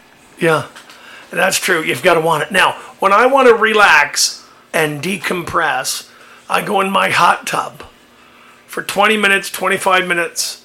You know, might have a beer, glass of whiskey. Beautiful. You know. Yep. Maybe a toke. Sure. Why you know, not? And decompress that way. Yeah, great. Right? Yeah, fantastic. So, what, what's your opinion on on heat? Yeah. Which is at the other end of the spectrum versus the cold. I mean, yeah. What's your opinion on people choosing the hot tub option? I'm cor- of course, it's giving different results. Well, absolutely. I mean, uh, and, and and there are there's lots of research research that suggests that that heat is also a really important part of the picture, right? Um, you know, really, when it comes down to it, I mean, a lot of these, when you're you're, you're dealing with sort of extreme things like heat or cold, really uh, on a sort of a fundamental level, what you're doing is you are conditioning your body to deal with stress, right? right? And yeah. so your body doesn't really differentiate between stressors, whether it's heat or whether it's cold or whether it's financial or whether it's relationships. Stress is stress. And ultimately, it's how you are able to navigate that stress, gain control of that stress, how, adapt to that stress that is going to give you the benefits of these things. So uh, heat is absolutely an amazing for us, right? We know that. Um, I like to balance hot and cold. So I sort of... The yin and the yang. The yin and the yang, right? I do the... Um, I do the cold exposure one day, and then the next day I'll do like hot soaks in the bath, really hot, and with lots of Epsom salts and stuff like that. And the next day I'm, I'm back in the ice water, and I sort of alternate day, sort of day on, like day hot, day cold. Um, some people try and do it within the same session. Um, uh, I don't, I kind of alternate, but I think whether you're doing cold or whether you're doing hot or whether you're doing a combination of both, I think all that is going to be good for you. It's wild, man. Absolutely wild. Mm. The cold and the hot therapy. Oh yeah. Love it. Oh, love yeah. It. Me too. You know, and of course, uh, you know, you do other things for your health as well. Um, are there any actual supplements? I mean, I know you take the good teas and you eat really healthy. We're going to talk about the food you cook uh, a little bit later in today's podcast. Are there any actual supplements that come out of a jar that you take uh, as far as, uh, you know, the omega three sixty-nine little little gel caps that, that I take and many people take? Like, do you bother with oh, yeah. shit like that oh, as yeah. well? Oh, yeah. Absolutely I do, man. I, I have uh, it's a, that's a very sort of typical part of my, my regimen. So, uh, yeah, I mean, I take uh, take a variety of uh, vitamins and, and, and supplements, you know, like the standard things, you know, uh, vitamin E, vitamin C, vitamin D, uh, fish oil. I mean, you have a long history of education in, in health. And, I mean, you even worked in a health food store once upon a time, like decades ago. I did indeed, yeah. I'm very familiar with all that, all those sort of natural, healthful, supplemental products, for sure. I've, I've, I'm highly educated in that stuff. So I take a, I take a, I take sort of my cornerstone stuff. But I've recently also started incorporating, like I said, when I'm making my teas coming out of the, the ice bath, I'm, I'm putting a lot of turmeric in there and ashwagandha, black pepper, uh, in with a, you know, a green tea, black tea, ginger tea base. So that's like a, you know, a, a, an elixir that basically just like supercharges you when you come out of that ice cold water. But I'm also recently discovered this amazing supplement called Shilajit, which is a, Shilajit, like a chick's name Sheila. Yeah, like Sheila E, but yeah, sh- but Sheila, but Shilajit. Tell yeah. us about Shilajit. So Shilajit is a it's a product that comes from the Himalayan mountains, and it is a um, basically it is a sort of fossilized earth. That's a, it's this it's this humus layer that's been trapped between layers of rocks, and in the warm months it, it kind of oozes out of the cracks in the mountains, and they, they harvest it, and it is uh, it's sort of like a, it's like a, it's almost like a tar type consistency, and you you uh, dilute it or you sort of dissolve it in warm water. Right. And you can ingest it. And what this does is it has all sort of the old minerals and uh, nutrients that's been lost in our modern day soil because of such like such crazy agricultural practices. We've lost a lot of the nutrients. This sort of brings all that stuff back. And it's very earthy type tasting. It's just a little something. I do a little shot of that every morning. Wow. Yeah. How long have you been doing this for? I've been doing the Shilajit for probably about, I don't know, six months now. And I love it, man. Now, what does it do to your stool? Uh, nothing. I mean, it's all, it's all, nothing, nothing special. It's, it doesn't do anything radical. It's just, you know, okay. normal. But, but I mean, it's. Uh, you can feel a difference? Oh yeah, it's a real energizer. It's amazing for, for vitality and health and these type of things, and just kind of getting us back into. This is going a step beyond your typical green tea. Absolutely, it's way beyond that. But it's it's very interesting. Uh, you can you can look it up. It's it's very cool stuff. That's crazy, huh? I definitely want to get some of that, so uh, remind me about that. I will. Uh, you know, I, I need all the help I can get, oh, right? You'll, yeah, you'll love it. Re-energize and yeah. rejuvenize oh, myself. Oh, yeah, absolutely. uh, Jason, you're also a musician, and uh, tell us about that. Sure. I mean, I've, I've been I've been a, uh, involved in music my whole life, yeah. since I was a kid. And uh, my my sort of progression was that, uh, you know, in my early twenties, um, I kind of got into drumming. So I, I, I went to uh, Ghana, West Africa to study for a year, uh, traditional drumming there, uh, which is one of sort of the more sort of, uh, we'll call it, Uh, complex or dynamic sort of traditional drumming systems in Africa, uh, therefore of the world. And so I went there, and I and I and I was trained on, on all the sort of traditional drumming, and then I went to Cuba for years, uh, training with, with conga players. I, I'm prim- primarily specialize in congas. I love the um, sound of the conga. Yeah, absolutely, and it's a it's a great instrument. Um, uh, I'm very much into sort of like the Afro-Cuban style, um, and so I trained in Cuba for years, um, playing, and then I, I, you know, I would, and then I started. I was playing in bands uh, originally in Guelph. Uh, we had a band called House of Velvet, which was kind of a world music kind of reg- reggae vibe. Yeah, we did really well. We we were a band together for a long time. Uh, then that kind of fizzled out after a decade or so, and then I started playing with a group called Echo Deck. And Echo Deck is a band I've been with now for about twenty years. Uh, we have been nominated for two Junos and for World Music Album of the Year. Nice, uh, congratulations! Thank you. We didn't win the either of those Juno nominations, but we were. But we were. It was, it was great to be get that accolade, even just from the from our our, sure. our, our peer community.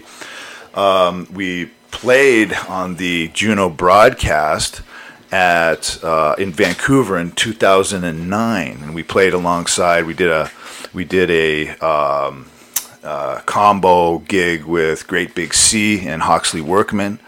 Um, so we played, we, we, we actually closed out the T V broadcast of the Junos, playing at the Bell Center in Vancouver, which was an amazing experience. We were introduced by Russell Peters, actually. Oh, very cool. Yeah, I yeah. love Russell. Funny yeah, guy. Yeah, Russell and I became friends over at that time. Um, and so, and then we played, we the, the Junos was in Hamilton a few years ago as well. Yep, so we went yep. down, we went down to that one as well. That was our second nomination. We just released our seventh or eighth album um, called uh, Recalibrate uh, just in June, this this pre, this last June, which is a killer album. It's been um, I think it's my favorite of the of the lot. We've been on all the world music charts all over the world, and the you know top five ten. We yeah. got, I think we came top uh, number eighteen on the Canada's best albums of twenty twenty-two. Yeah, what I love about you is that you're so diversified, mm. and that you really have a passion for life and everything you're doing. Yeah. Did you take music lessons as a kid? Oh yeah, oh yeah. I did the the, the typical, yeah. you know, piano. You know, studied piano my whole life my, as a kid, doing piano lessons and getting that musical education. I did music in high school, played saxophone and stuff like that in high school, and then and then neither of those was really my calling, but drumming was. And so, typically, as you all know about me, Dave, when I decide I'm going to get into something, yeah, I go for it, man. You go for it big I, time. I go for it big time. I'm going to max it out. I'm going to go as deep and as far as I can. Yeah, and that's your passion, your passion for life and passion for everything that you do. Mm-hmm. Yeah. And now, what about the siblings? You've got a couple of siblings. I have one. I have an older brother. Older brother. Now, yeah. Is he into music as well? Oh, is he ever? He is. Uh, I, I'm going to call him a musical genius. He's. He, he. You know. He puts me to shame. Like he is. Uh, he. He's a multi-instrumentalist. He. He just recorded an amazing uh, reggae song, uh, for in support of Canada's World Cup team that went to the play at the World Cup wow. tournament. Holy shit. Yeah, he did. A, he wrote a whole song uh, support of them, and which is on YouTube. It's called "Pressure." Amazing, amazing reggae tune. Um, and but yeah, he's a very accomplished musician. I, I really uh, admire his skills, abilities. Yeah. Now uh, you you once told me a story that your father, and you know I'm going to bring this up again. Your father married. Your brother, like, and I don't mean he married your brother, but he married him off. Yes, he he was the officiant. The officiant, yeah, he was, which I thought was wild. Yeah, yeah. Why not have the head of the family? Yeah, yes. Your father, yeah. your father married your brother. Yeah, yeah. Uh, that sounds weird. Different strokes for different folks. Sure, yeah. When you say married him, uh, yes, he was the officiant at yeah. the wedding, right? So when well, you my, told me that, that stuck, and I thought, yeah. is that ever beautiful? Well, for sure. The head of the family, you know. Yeah, is the officiant for the ceremony. Absolutely, I thought that was really special. Yeah, I, I think I think that's amazing too. And I yeah. and uh, you know I, I'd forgotten about that till you till you reminded me. I remember all the stories you've told. me. yeah. Um, well, yeah, for sure. Yeah. And so I think it's I think it's great. I mean, it's it's it, it gets it got him involved, and of course, I mean that happens in a lot of traditional societies, right? Uh, You know, the, the head of the family, the patriarch, the top dog is going to, you know, call the shots, right? So, uh, anyway, I thought that was pretty cool, too. Yeah, very, very cool. Um, you're a martial artist. You're a sixth-degree black belt. Sixth-degree black belt. Holy shit, you've been doing this for a while. I have, yeah. When did your interest in martial arts begin? Uh, probably when I was about seven years old. Yeah. Yeah, so I, I got into martial arts early. You know, I started with things like judo, uh, kung fu, that kind of thing. Yeah. And then as I as I uh, got into it more and more, I, I kind of uh, when I was nineteen, I got introduced to Thai boxing. When I went when my first trip to Thailand, and I went back to Thailand a couple of times. Uh, one of those times, I went back and I, I did a full seven month professional training camp there at a at a traditional Muay Thai Holy shit. Uh, fight camp. How intense! Uh, incredibly intense. We we were, we were training seven. Hours a day. Seven six, months you were there. Yeah, seven hours a day, six days a week. So we split up. You do four hours in the morning. You come back at night. You do another three hours. So a total of seven hours a day. For you know, and and so, um, yeah, I got really got into Muay Thai in my in my through my twenties. And then I felt very confident with my, you know, my ability to, you know, stand up, striking, uh, fighting skills. And then uh, I was traveling in Central America, and I saw some guys fighting with machetes. You know, dr- drunken fight outside of a bar with guys with, with real with, fight, like yeah, street fighting oh, with machetes. Oh yeah, crazy and, shit. And I realized that, hey, no matter how good I could punch, kick, knee, throw elbows, block stuff, whatever, if someone comes at me with a bladed weapon, what am I going to do? Yeah.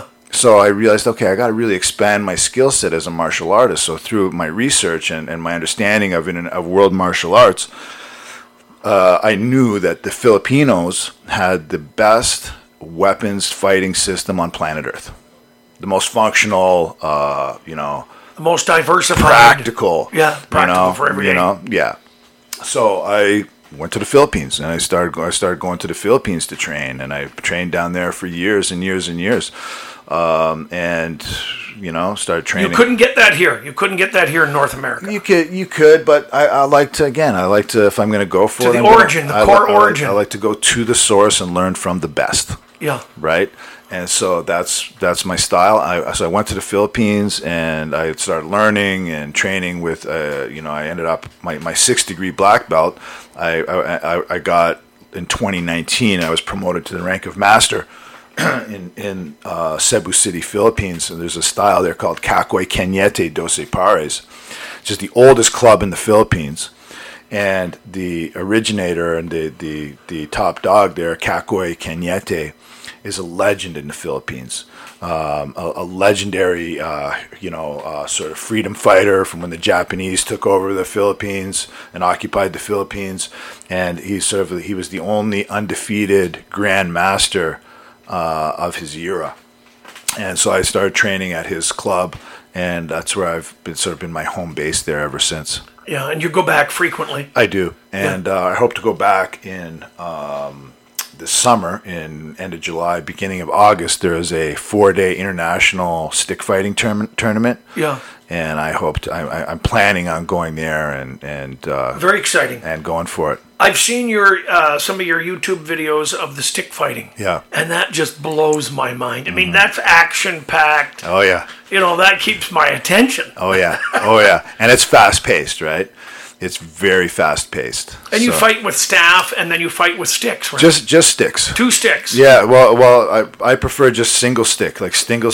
That's kind of how we do it. We do like full when we're even when so we're training. So it's not a staff. No, it's a it's, it's a, a it's like a twenty-six to twenty-eight inch rattan stick, um, and you know it's uh, like a, there's there's different uh, uh, components to to what we call a skrima or arnis or kali. It's single stick, it's double stick, it's knife and stick, it's two knives, it's empty hands against sticks and knives, all that type of stuff. It's submissions, takedowns, throws, uh, standing submissions, all kinds of tricky in-close fighting stuff, dirty boxing, all kinds of stuff. But really, when I go there, when I will go there to compete, it'll be sort of a single stick. I'll probably, uh, I'll probably be in the double, the two stick fighting thing as well, but I like single stick. That's my sweet spot. And when you're down there, you get to enjoy the food. Yeah. The culture. Yeah, for sure. You know, and then you do stuff with the dogs. Yeah. I mean, it's just the spin-offs out of everything you do. Well, that's right. And and when I'm when I'm, you know, mo- in most places that I travel to internationally, I usually combine doing dog training, seminars and workshops along with why I'm in that country to begin with. Sometimes that's why I'm there, but yeah. I tend to just combine stuff. So through all my trips to the Philippines, I sort of got tapped into the dog community there, and uh, things started happening for me. I started, you know, working with different rescue organizations. Um, I, I, I started doing like private lessons. I started doing workshops and seminars for different clubs and groups and uh, that type of thing. And so I, I love doing that. I've done that in the Philippines. I've done that in, in India. So I, I really love that type of stuff too. Yeah. Now, when you're when you're in the Philippines, what about the ice bath? No such thing. No such thing there. Yeah. I mean, can't do it unless you put yourself in a barrel or a trough with yeah, ice cubes. Yeah, for sure. So yeah. You take a bit of a break. Yeah. And yeah. You're doing other exciting yeah. things. Yeah, for sure. And you come back to that when you return. Correct, yeah. Yeah. I was wondering about that. Yeah, well, it, it gets, that did cross my mind. It does, it gets really hot there, and I, I'm not doing any ice bathing there. I'm just basically sweating it out like everybody else. Yeah, yeah. yeah. And you're in the jungles. Oh, yeah. Oh, yeah. You, you love oh, the jungle. Oh, I love it, man. You're made for the jungle. Absolutely. Yes. Absolutely. I love I love being out in nature. I'm a, I'm a nature guy. I like I, I'm uh, in Now, the, what about nudism? Yeah, You're, oh yeah. Yeah, oh, you don't yeah. care? I don't Start care. Start naked, well, you know, like, buck naked through the... Well, I'm not going to be like, not like downtown. Not on the street in Niagara Falls. No, no. Arrested. Yeah, for sure. But when I'm when I'm out in the in the woods, yeah, I mean, like, you know... I'm out there with my girlfriend most of the time, or, or by myself. Yeah, you know, like depends on the weather. Make love outdoors. Oh yeah, oh yeah, all that all that good stuff. It's just outdoor living, man. Beautiful. Yeah. Where else have you traveled? I know you are a world traveler. Yeah, um, man, I've been all over, Dave. Yeah. Like, your, your your interest really lies in the, in the Philippines and. Uh, well, I mean, I, I've been uh, I've been to South America. I've been to Central America, uh, throughout the Caribbean, uh, all over the States and Canada. I've been all over Europe. I, I lived in uh, England as a as a youth and traveled to Ireland and Wales and Scotland and France and Italy and. Were the parents the parents had a thirst for travel as well? Absolutely, yeah. My, my my parents were big time travelers, and so they exposed me to travel at an early age. So I've been all over Europe, been all over Southeast Asia, multiple times. Um, you know, Scandinavia. So yeah, I, I've been to lots and lots of places. India, Sri Lanka.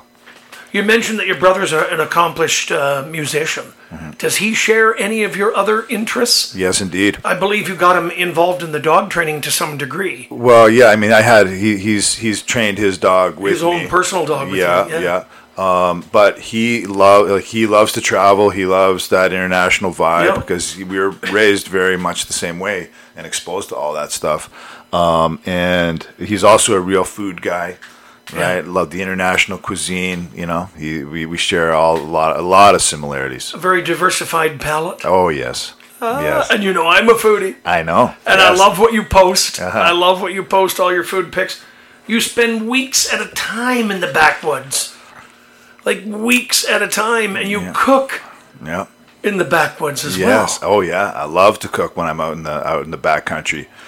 Um. So yeah, I mean, I do uh, I do a lot of like sort of wilderness adventure, lots of canoe trips, lots of hiking trips, um, um, and and when I'm back when I'm out there, I, I, I do a lot of you know I go out with you know for at least a couple of weeks a year just with my girlfriend. We we canoe out, portage out in some backcountry lakes. And, and this isn't a guided tour. Oh no no. This is you freewheeling, free spirit. Oh yeah. Jason Shute. Oh yeah, absolutely. Pedal to the metal. Freestyle. Yeah. And uh, pedal, pedal to the metal for sure. And uh, you know, I, I do all the cooking, right? And so I have every every, every night we have something amazing. And uh, and then what happened was, my girlfriend started just filming uh, me doing the cooking, and we said, hey, let's just have some fun. And so we started doing these little cooking kind of shows, yeah. and editing them down. And so I've seen the, a couple. I love it, by the way. Uh, yeah. Thank you. And and so I've I've now sort of developed this what I call back. backwoods cooking uh, sort of episodes, and yeah. I have those on my YouTube channel. I have more I'm going to upload that I haven't posted, and I'll definitely be creating more content in that same uh, lines as as I as I get back out into the woods in the summer, spring and summer. Yeah, and what are what are some of your, your favorite foods to cook, or what have you? What's your pa- What are you passionate about as far as cooking? I mean, I know it's a huge spectrum, but if you could narrow down, sure, yeah. Know, I mean, I, I give I, me an idea of some sure, of the stuff. I love it all. I'm a I'm a big uh, I'm a big fan of Sri Lankan food, right? I would say Sri Lankan food. I have never had Sri Lankan food, yeah, but so, I want to. Oh, from from Sri Lanka has the has some of the most amazing food, Dave, you've ever tried, man. Oh, it's God. It's spicy, but it, it is it is for me. The most exciting food to eat. Well, you know what you and I are doing after the podcast? We're going for pizza. Okay. it won't. Yeah. It's not going to compare. Uh, no, but I, who, who doesn't love pizza, yeah. right? Yeah. But so uh, the Sri Lankan food. Oh, I man. mean, how often do people hear about that? I know. I you mean, know, in Ontario, for I, example. Yeah, there, there there are few places to get really good, authentic Sri, yeah. Sri Lankan food. But I know a couple of spots. I uh, when I was in Sri Lanka, I, I I learned how to cook a number of things as well. So I I, I cook at home some Sri Lankan, uh, mostly like go. curries, that type of thing. But um love my curries, love that. Oh yeah. So you do yeah. a rice and a curry, curry yeah, yeah. pork, curry uh, chicken? Uh goat. Goat curry. Yeah, curry. yeah, that's my go-to. Sometimes chicken, but goat is my number one. Um but but Sri Lankan is is great, but but there's also so many other things, you know. I do a lot of uh, a lot of Thai type stuff as well. I remember you, you know? love Thai. Yeah, yeah, Thai food is really Deb and I love too. our Thai food. Yeah, it's it's such an amazing sort of combination of, of flavors, right? That it's hard to go wrong. Any sort of exotic meats that you've uh, had, tasted? Yeah, I've tasted a few interesting things, but nothing that I would like. Alligator. Yeah, sure. Alligator, crocodile, iguana, yeah. snake, uh, you know, stuff like that. Um, all the standard stuff, but but you know, and, and, you know, insects, whatever, you know, like stuff they eat in other countries is is, is kind of a you know, normal. Yeah, you know, you, you talk like, oh, that's nothing. That's just pussy stuff. That's, that's boring shit, right? Well, you know, you you, you you you eat what you're given, right? And, Certainly. And, and so I, I'm not. I would never, if someone gives me a plate of snake or or you know uh, insects, be like, oh my God, I can't eat this stuff. No, no that would be that would be rude and disrespectful. Yeah, and you'll so, eat whatever that culture is absolutely. eating. Absolutely. When you're traveling, a hundred percent. Yeah. Now you'll cook on open fire, cowboy style. Oh yeah. Oh yeah. Love the open fire cooking. In fact, I've I've only cooked on open fires my whole like sort of backcountry life. Uh, you know, I, I only have done open fire until about three years ago. I started using a Coleman propane stove. It's handy. Oh my God, it changed my whole life, man. Yeah. It's so much easier. Yeah, click and go. Click and go, bam, you're cooking. Getting little propane tanks. Cooking with gas. Oh yeah. yeah, yeah. Especially when you're out there in the woods. Oh yeah, for sure. Very cool. And so your your sweetie, your girlfriend, she cooks as well? Yeah, she's a she's an amazing cook. Yeah, absolutely. Uh, at home, I, I mean, I love going to her house for dinner. When you know, I get invited over for dinner, I'm there. Yeah. And uh, so really, yeah, she's an amazing cook. Uh, but when we're out camping, I, I tend to do all the cooking. What nationality is your girlfriend? Filipino. Filipino. Yeah. yeah. Jeez. Born in the Philippines, raised in Canada. Yeah. Yeah, yeah. We, we met here in Canada. You share the love of uh, of uh, so many things together. Indeed, really. Yeah. Oh, yeah, absolutely. Yeah. So, uh, do you want to share a quick recipe with us? Uh, something that you've cooked, or something that is a regular go-to that maybe we could hear and go, yeah, sure, we'll try that. Um. Yeah. I mean, I, well, gee, I'd have to think of something. Are you a beef uh, eater? Yeah. I mean, I know you like the goat. You yeah. Said. Yeah. Yeah. For sure. Yeah. Uh, yeah. I like I like beef too. Have you got man. a quick and easy sort of something that well, that you go to? Um. Do you make a curry curry beef? Do you do yeah, yeah. something with hamburger and rice? Oh, sure, yeah. I mean, well, one thing that I love to do here. So here's a here's a quickie. This one, this one. I do because I was regretting asking yeah. that question for a second or yeah, two when no, you were no. when you were stuttering and stammering yeah, on that one. I'm just you know I'm just I'm just going through my Rolodex yeah, yeah. Of, of recipes. I see that. Man. I see that like, the, the eyes are going. Yeah, it's like where where to start. The but but going. Here's a simple. Uh, you know, bang for your buck, amazing dish, right? Okay. Anybody can make this. I do this camping sometimes. It's one of my go-tos in the backcountry because it's simple. Okay, just fry up some onions, some garlic, brown up some brown beef, some ground beef, right? Get that going, almost like you're making a, a, a spaghetti sauce base or a, a chili base, right? Throw in some cabbage. Okay. Okay. So it's just like ground beef, onions, ground beef, garlic, onions, garlic, and and nicely sliced, like finely sliced, like Napa or type of cabbage. I like the Napa cabbage because it seems to cook so quickly, right? Absolutely. When you want to do a quick dish. A hundred percent. It cooks super quick. Right. You just kind of shave that, and it's uh, going in with the beef. Absolutely. And then bulgogi. You know, you get that Korean bulgogi uh, marinade or, mar- or bulgogi sauce. Right. Right. Which is like this amazing Korean uh, flavoring for, for beef and stuff like that. I've got to make this. I got to make this. And you just put in some, you just drizzle in or pour in some of this bulgogi sauce. You can get it at any Asian market. Bam, mix that up. Done. Boom. Plate, eat. And it's going to blow your mind. Simple, beautiful, nutritious, delicious. Perfectly put. Yeah. Perfectly said. What's your view on, on the Mary Jane Wana? What's your view on that? Let's talk about uh, weed and uh, your view on the C B D. And yeah. So many people, as you know, are using it for oh, yeah. their dogs and using it for themselves. Yeah. I was curious to uh, find out whether you thought it was, uh, you know, overrated or no, if I'm you a... thought it was. I mean, I, I, I do believe that you're in favor of the pot. Yeah, I'm a fan. Yeah, uh, for sure. Uh, you you know, toke yourself? Yeah, I do. Um, you know, sparingly. I'm a lightweight, right? Yeah. So you know, a little hit here, a hit there. I'm I'm I'm generally pretty good. Indica, with that. Indica to decompress. Uh, yeah, I, I like the sativas generally. Uh, indica is a great is is, is my, nighttime. Indica is generally better, yeah. right? Or by the campfire. Oh yeah, I mean, or a blend, you know. So it just depends on the on the, the time of day. Or I mean, I'm I'm only really do it in the evening anyway. If, when I'm when I'm gonna do it, yeah. Uh, unless I'm out in the woods or something like that, you know, the daytime is fine, but. Uh, yeah, I'm a, I'm, I'm a supporter. Uh, you know, I, I you know I, I, I like to consume it. I like to grow it. Um, I, I like the whole process of it. Uh, so yeah, I'm a fan. Uh, support it, definitely. Uh, I find that it it does, uh, you know, in in moderation and with the appropriate application, it can also be part of, it's part of my sort of general sort of he- health regimen, I would say. Right. Uh, I do some C B D as well. Uh, that I feel that it helps for some of the aches and pains. Now I haven't the been, C B D oil. Yeah, the C B D oil. Yep. Now I should I should say that since I've been doing really a lot of consistent ice bathing, I've been using way less C B D. Okay, because the C B D is great for the inflammation. Correct. To correct inflama- inflammation with yeah. dogs and humans. Yeah. But you've already mentioned the yeah. ice baths. Yeah. That brings down the inflammation. Absolutely. But I like the C B D, um, and I will use it sometimes. You know, it helps with sleep sometimes or whatever it is. Uh, I, I, I do use it with dogs a little bit, but I'm I'm still trying to figure that out a little bit, you know, to be honest. Um I've I mean, the, the University of Guelph, the Ontario Veterinary College, as you know, mm. still hasn't reached the point where they're going to start saying to the veterinarians, okay, you can write scripts for yeah. your patients, yeah. and those dogs can have the C B D. I yeah. mean... I think a lot of vets are still hesitant to prescribe that. A lot of vets in the States are recommending it. I mean, there's yeah. a lot of Canadian vets that do recommend it, but I don't yeah. believe they're at the point where they can actually write a script for it yet. Yeah, for sure. And then it's about finding the right actual, dosage. the right dosage. Yeah.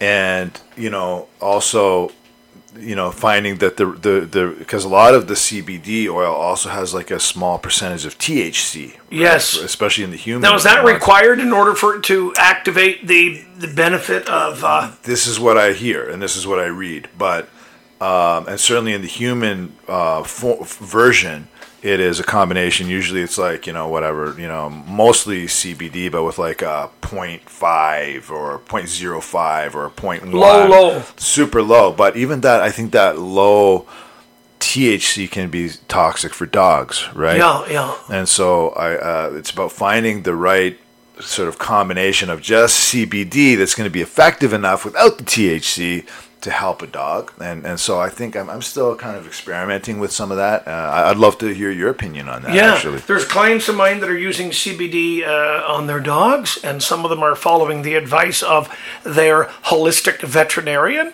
and they're telling me they're getting great results with it, and the dog's mobility has improved. And so I've never tried the C B D on any uh, dogs personally, mm. but I have a lot of clients that have tried mm. it on their dogs, yeah. and they're telling me that they're noticing great benefit, uh, as well as other sorts of therapy that they're doing cool. with their dogs, you know. And I've tried the C B D uh, on myself, and I find it's worked well for headaches. It's worked well for helping me sleep, or if my knees are sore, you know. So, yeah. Oh, good, good. Yeah. Uh, I wanted to touch on dog training. Yeah. I mean, you and I met because once upon a time, uh, how many years ago was it that you came to me to take our master dog trainer course at the Dave McMahon Dog School in Niagara Falls? Yeah, well, I quite a few years ago. Well, I would have graduated fifteen years ago. fifteen years it's yeah. been already. Yeah, time I've, been, flies. I've been in business for fifteen years. Yeah, a long yeah. time. Yeah. And congratulations for winning the Reader's Choice Awards in your area for uh, being voted Best Dog Training School in Guelph. Thank you very Multiple much. Multiple years in a row. Good yeah. for you. Thank you so much, Dave. I appreciate that. Uh, I mean, I've, I think I've won that the last six years in a row, plus the, you know, this new Community Votes Award that's yeah. out now. They've only come out for a couple of yes, years. Yes, I've heard of that, yeah. I've won that one the last couple of years as well since they, they started it. Um, so I appreciate it, but, but you also are are a consistent winner of that award in the Niagara region. Yeah, we've won uh, quite a few awards over the years. Of and we course. Thank, yeah. We thank everyone that's voted for us. Yeah, yeah, likewise. After you apprenticed with me, uh, your thirst for knowledge in everything that you do always continues. Yes. Um, you have went on to learn from other dog training masters uh, around the globe. Yes. Uh, you care to mention uh, yeah, some of those? Sure, yeah, trainers? Absolutely. Yeah, I, I've uh, trained extensively with Michael Ellis at, uh, in Santa Rosa, California, uh, at the Michael Ellis School for Dog Trainers. Um, I think I've, I've done about five of his programs down there over the years. Yeah. He's very renowned at what he does. Of course, yeah. Michael's an amazing trainer. Um, really nice, great guy, too. Um, and so I, I really loved that as well. And then I and then I went to also to train, go on to train with Ivan Balabanov in uh, at his place in, in Florida. Renowned uh, Schutzhund competitor with the dogs. Oh yeah, absolutely. Like uh, he, his resume is amazing. You know, he's one of the goats. So um, I went and trained with him, and and you know, for years Ivan never really taught uh, schools or programs or anything like that. He was kind of a ghost in some ways, right?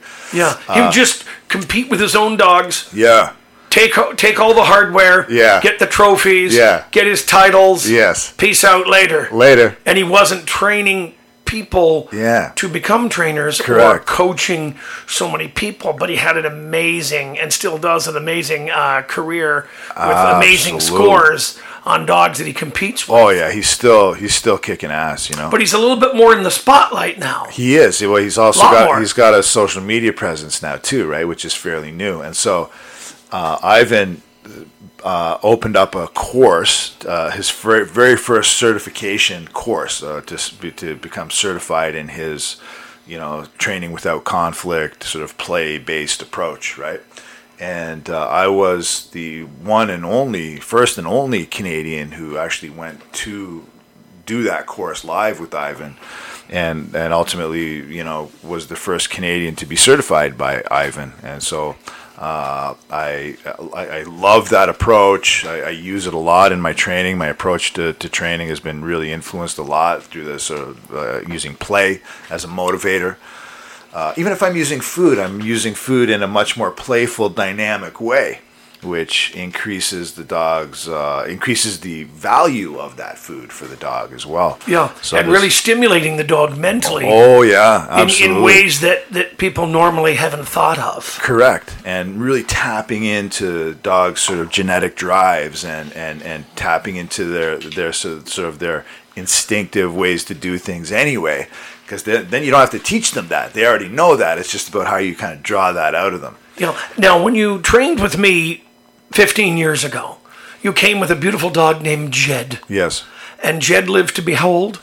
Jed uh, was about ten years old. He died of cancer. Yeah, yeah. which is which is very common in yeah. Ontario for yeah. dogs. Cancer yeah. seems to be higher here than it is, let's say, out west. Oh, interesting. You don't, you don't hear as much of the oh. cancer, dogs dying from cancer out west as you do in wow. Ontario. Interesting. Uh, but so Jed, Jed passed away. He was a beautiful dog, by the way. You did an yeah. amazing job. So talk about the dog you have now. The dog I have now is a cattle dog. Uh, his name is Pacho. He just turned five. And, oh, man, he's a good dog. He is a great dog. He and I are just so bonded. We are so tight. Um, it, yeah, I mean, I, I have a relationship with this dog that I've never really had with another dog. Like, we are, you know, I, we, we we are just so connected. So a lot of people, they, they walk their dogs, and mm-hmm. and some of them go to the point of, you know, bringing out a, ch- excuse me, a chucket stick. They play fetch with their dogs. They walk their dog. Mm-hmm. I mean, you go above and beyond with the activities, and we'll call it field trips. Oh, yeah. And the engagement. Uh-huh. Of what you do with your dog. So I know you play fetch with your dog. I know you walk your dog. Yeah. I know you go hiking with your dog. Uh, can you elaborate as to some other things that you do with your dog? I, yeah. Not not not to take the thunder out of it for you, but I, I believe you, you go kayaking or canoeing with the dog as well, and you've taught him to to be stable and and uh, to enjoy the canoeing aspect with you. Absolutely, I, I take him canoeing with me on all my all my big canoe trips that I, I do, he comes with me. Yeah. And so I, I did spend a lot of time training him uh, about being, or habituating him to being in the canoe so that he could be stable and we could canoe safely. Um, I even did, a, I have a video on it on my YouTube channel, a tutorial about how you can prepare your dog for canoe trips. Uh, it's just one of these things that I feel that you, you have to spend some time at the front end, you know, conditioning and habituating the dog so that when you actually do it, it's going to be successful and, and for the humans and for the dog. Um, so yeah, he comes with me backcountry, and then, you know, when we hit the, the backwoods, you know, he gets to be a dog. He can live it up. You know, there's no collars, there's no leashes. There's just, uh, yeah. you know, being around. He, he's he's an amazing dog to have in camp in the woods. He he's scared bears, bears who have wandered into my camp. He's chased them out multiple times.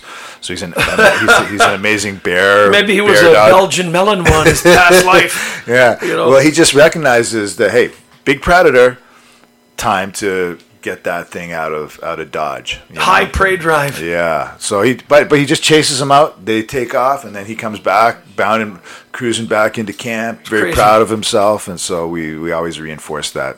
Very cool. Yeah. Very very very cool. Yeah. Um, what else do you do with him as far as engagement training or yeah. anything you want to reveal in that way? Sure. Yeah. I mean, I I, I I don't do anything like super. I mean, well, for me, it's all pretty normal stuff, I guess. Yeah. Uh, but yeah, we do all our, our stuff, but we play a lot. You do a little bit of tug work? Oh, yeah.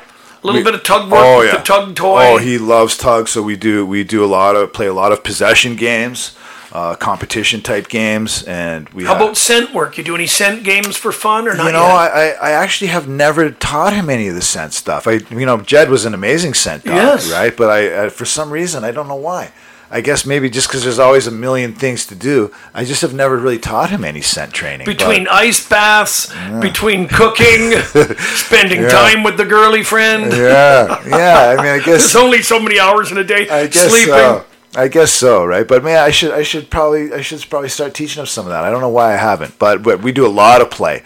Play is a big part of, of what we do together. But of course, we do lots of hiking, lots of standard training. Um, but but we combine. I, I combine my training with play. Yeah. So when I'm playing, I'm training. Yeah. And when I'm training, I'm playing. Yeah. I'd love to have you out to the Dog Academy to do uh, an engagement play seminar. Yeah, I'd love to. With our intermediate and off-leash advanced students. So that's something we should certainly try and nail down. Yeah, I would love to. Sometime this year, if you have any room in your schedule. I will make room. Would love to have you do that. Yeah. Uh, and it's nice for me to take a break from the microphone at my school and let somebody else speak. Mm. And people enjoy that. Sure. Yeah, I would, I would be happy to do that. I'm going to guess that you feed your dog raw.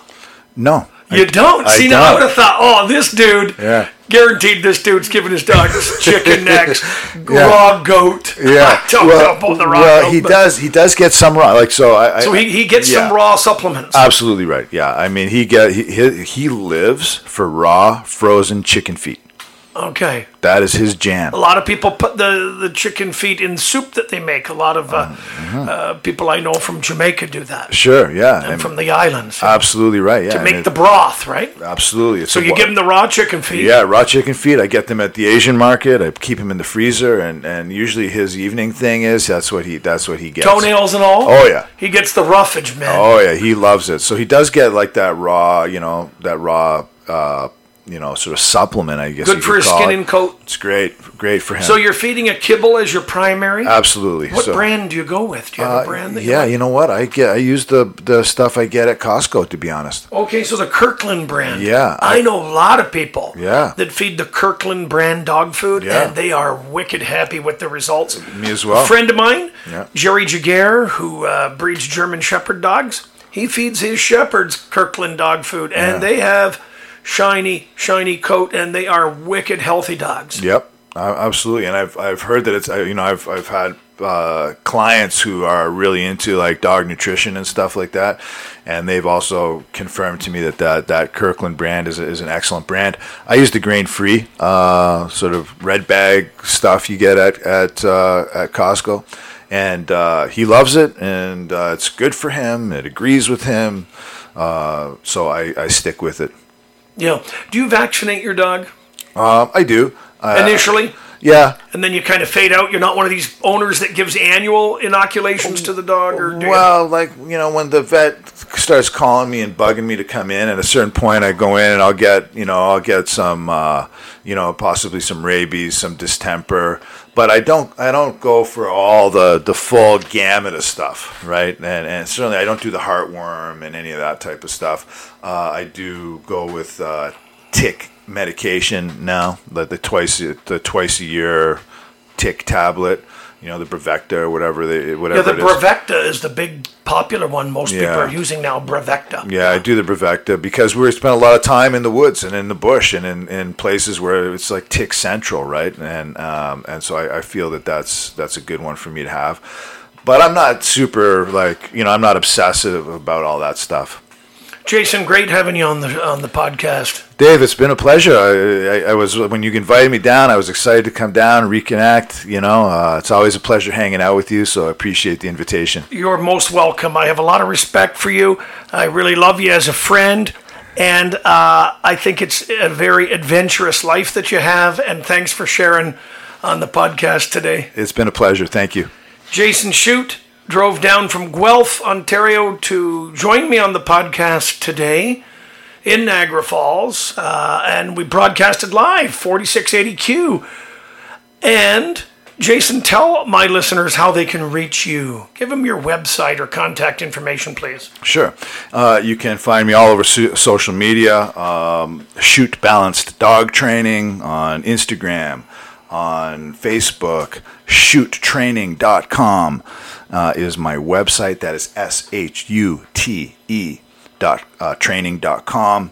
Um, you can find my personal YouTube stuff with some of the stuff that Dave was mentioned today, just under Jason Shute. Um, and so, anyway, you, if, you, if you if you Google me, you all that stuff is going to come up. Excellent. Have a good one, buddy. You too, pal. Take care. Don't forget to uh, to check out all the podcasts on forty-six eighty Q. Lots of good stuff all the time. I'm Dave McMahon. Ciao.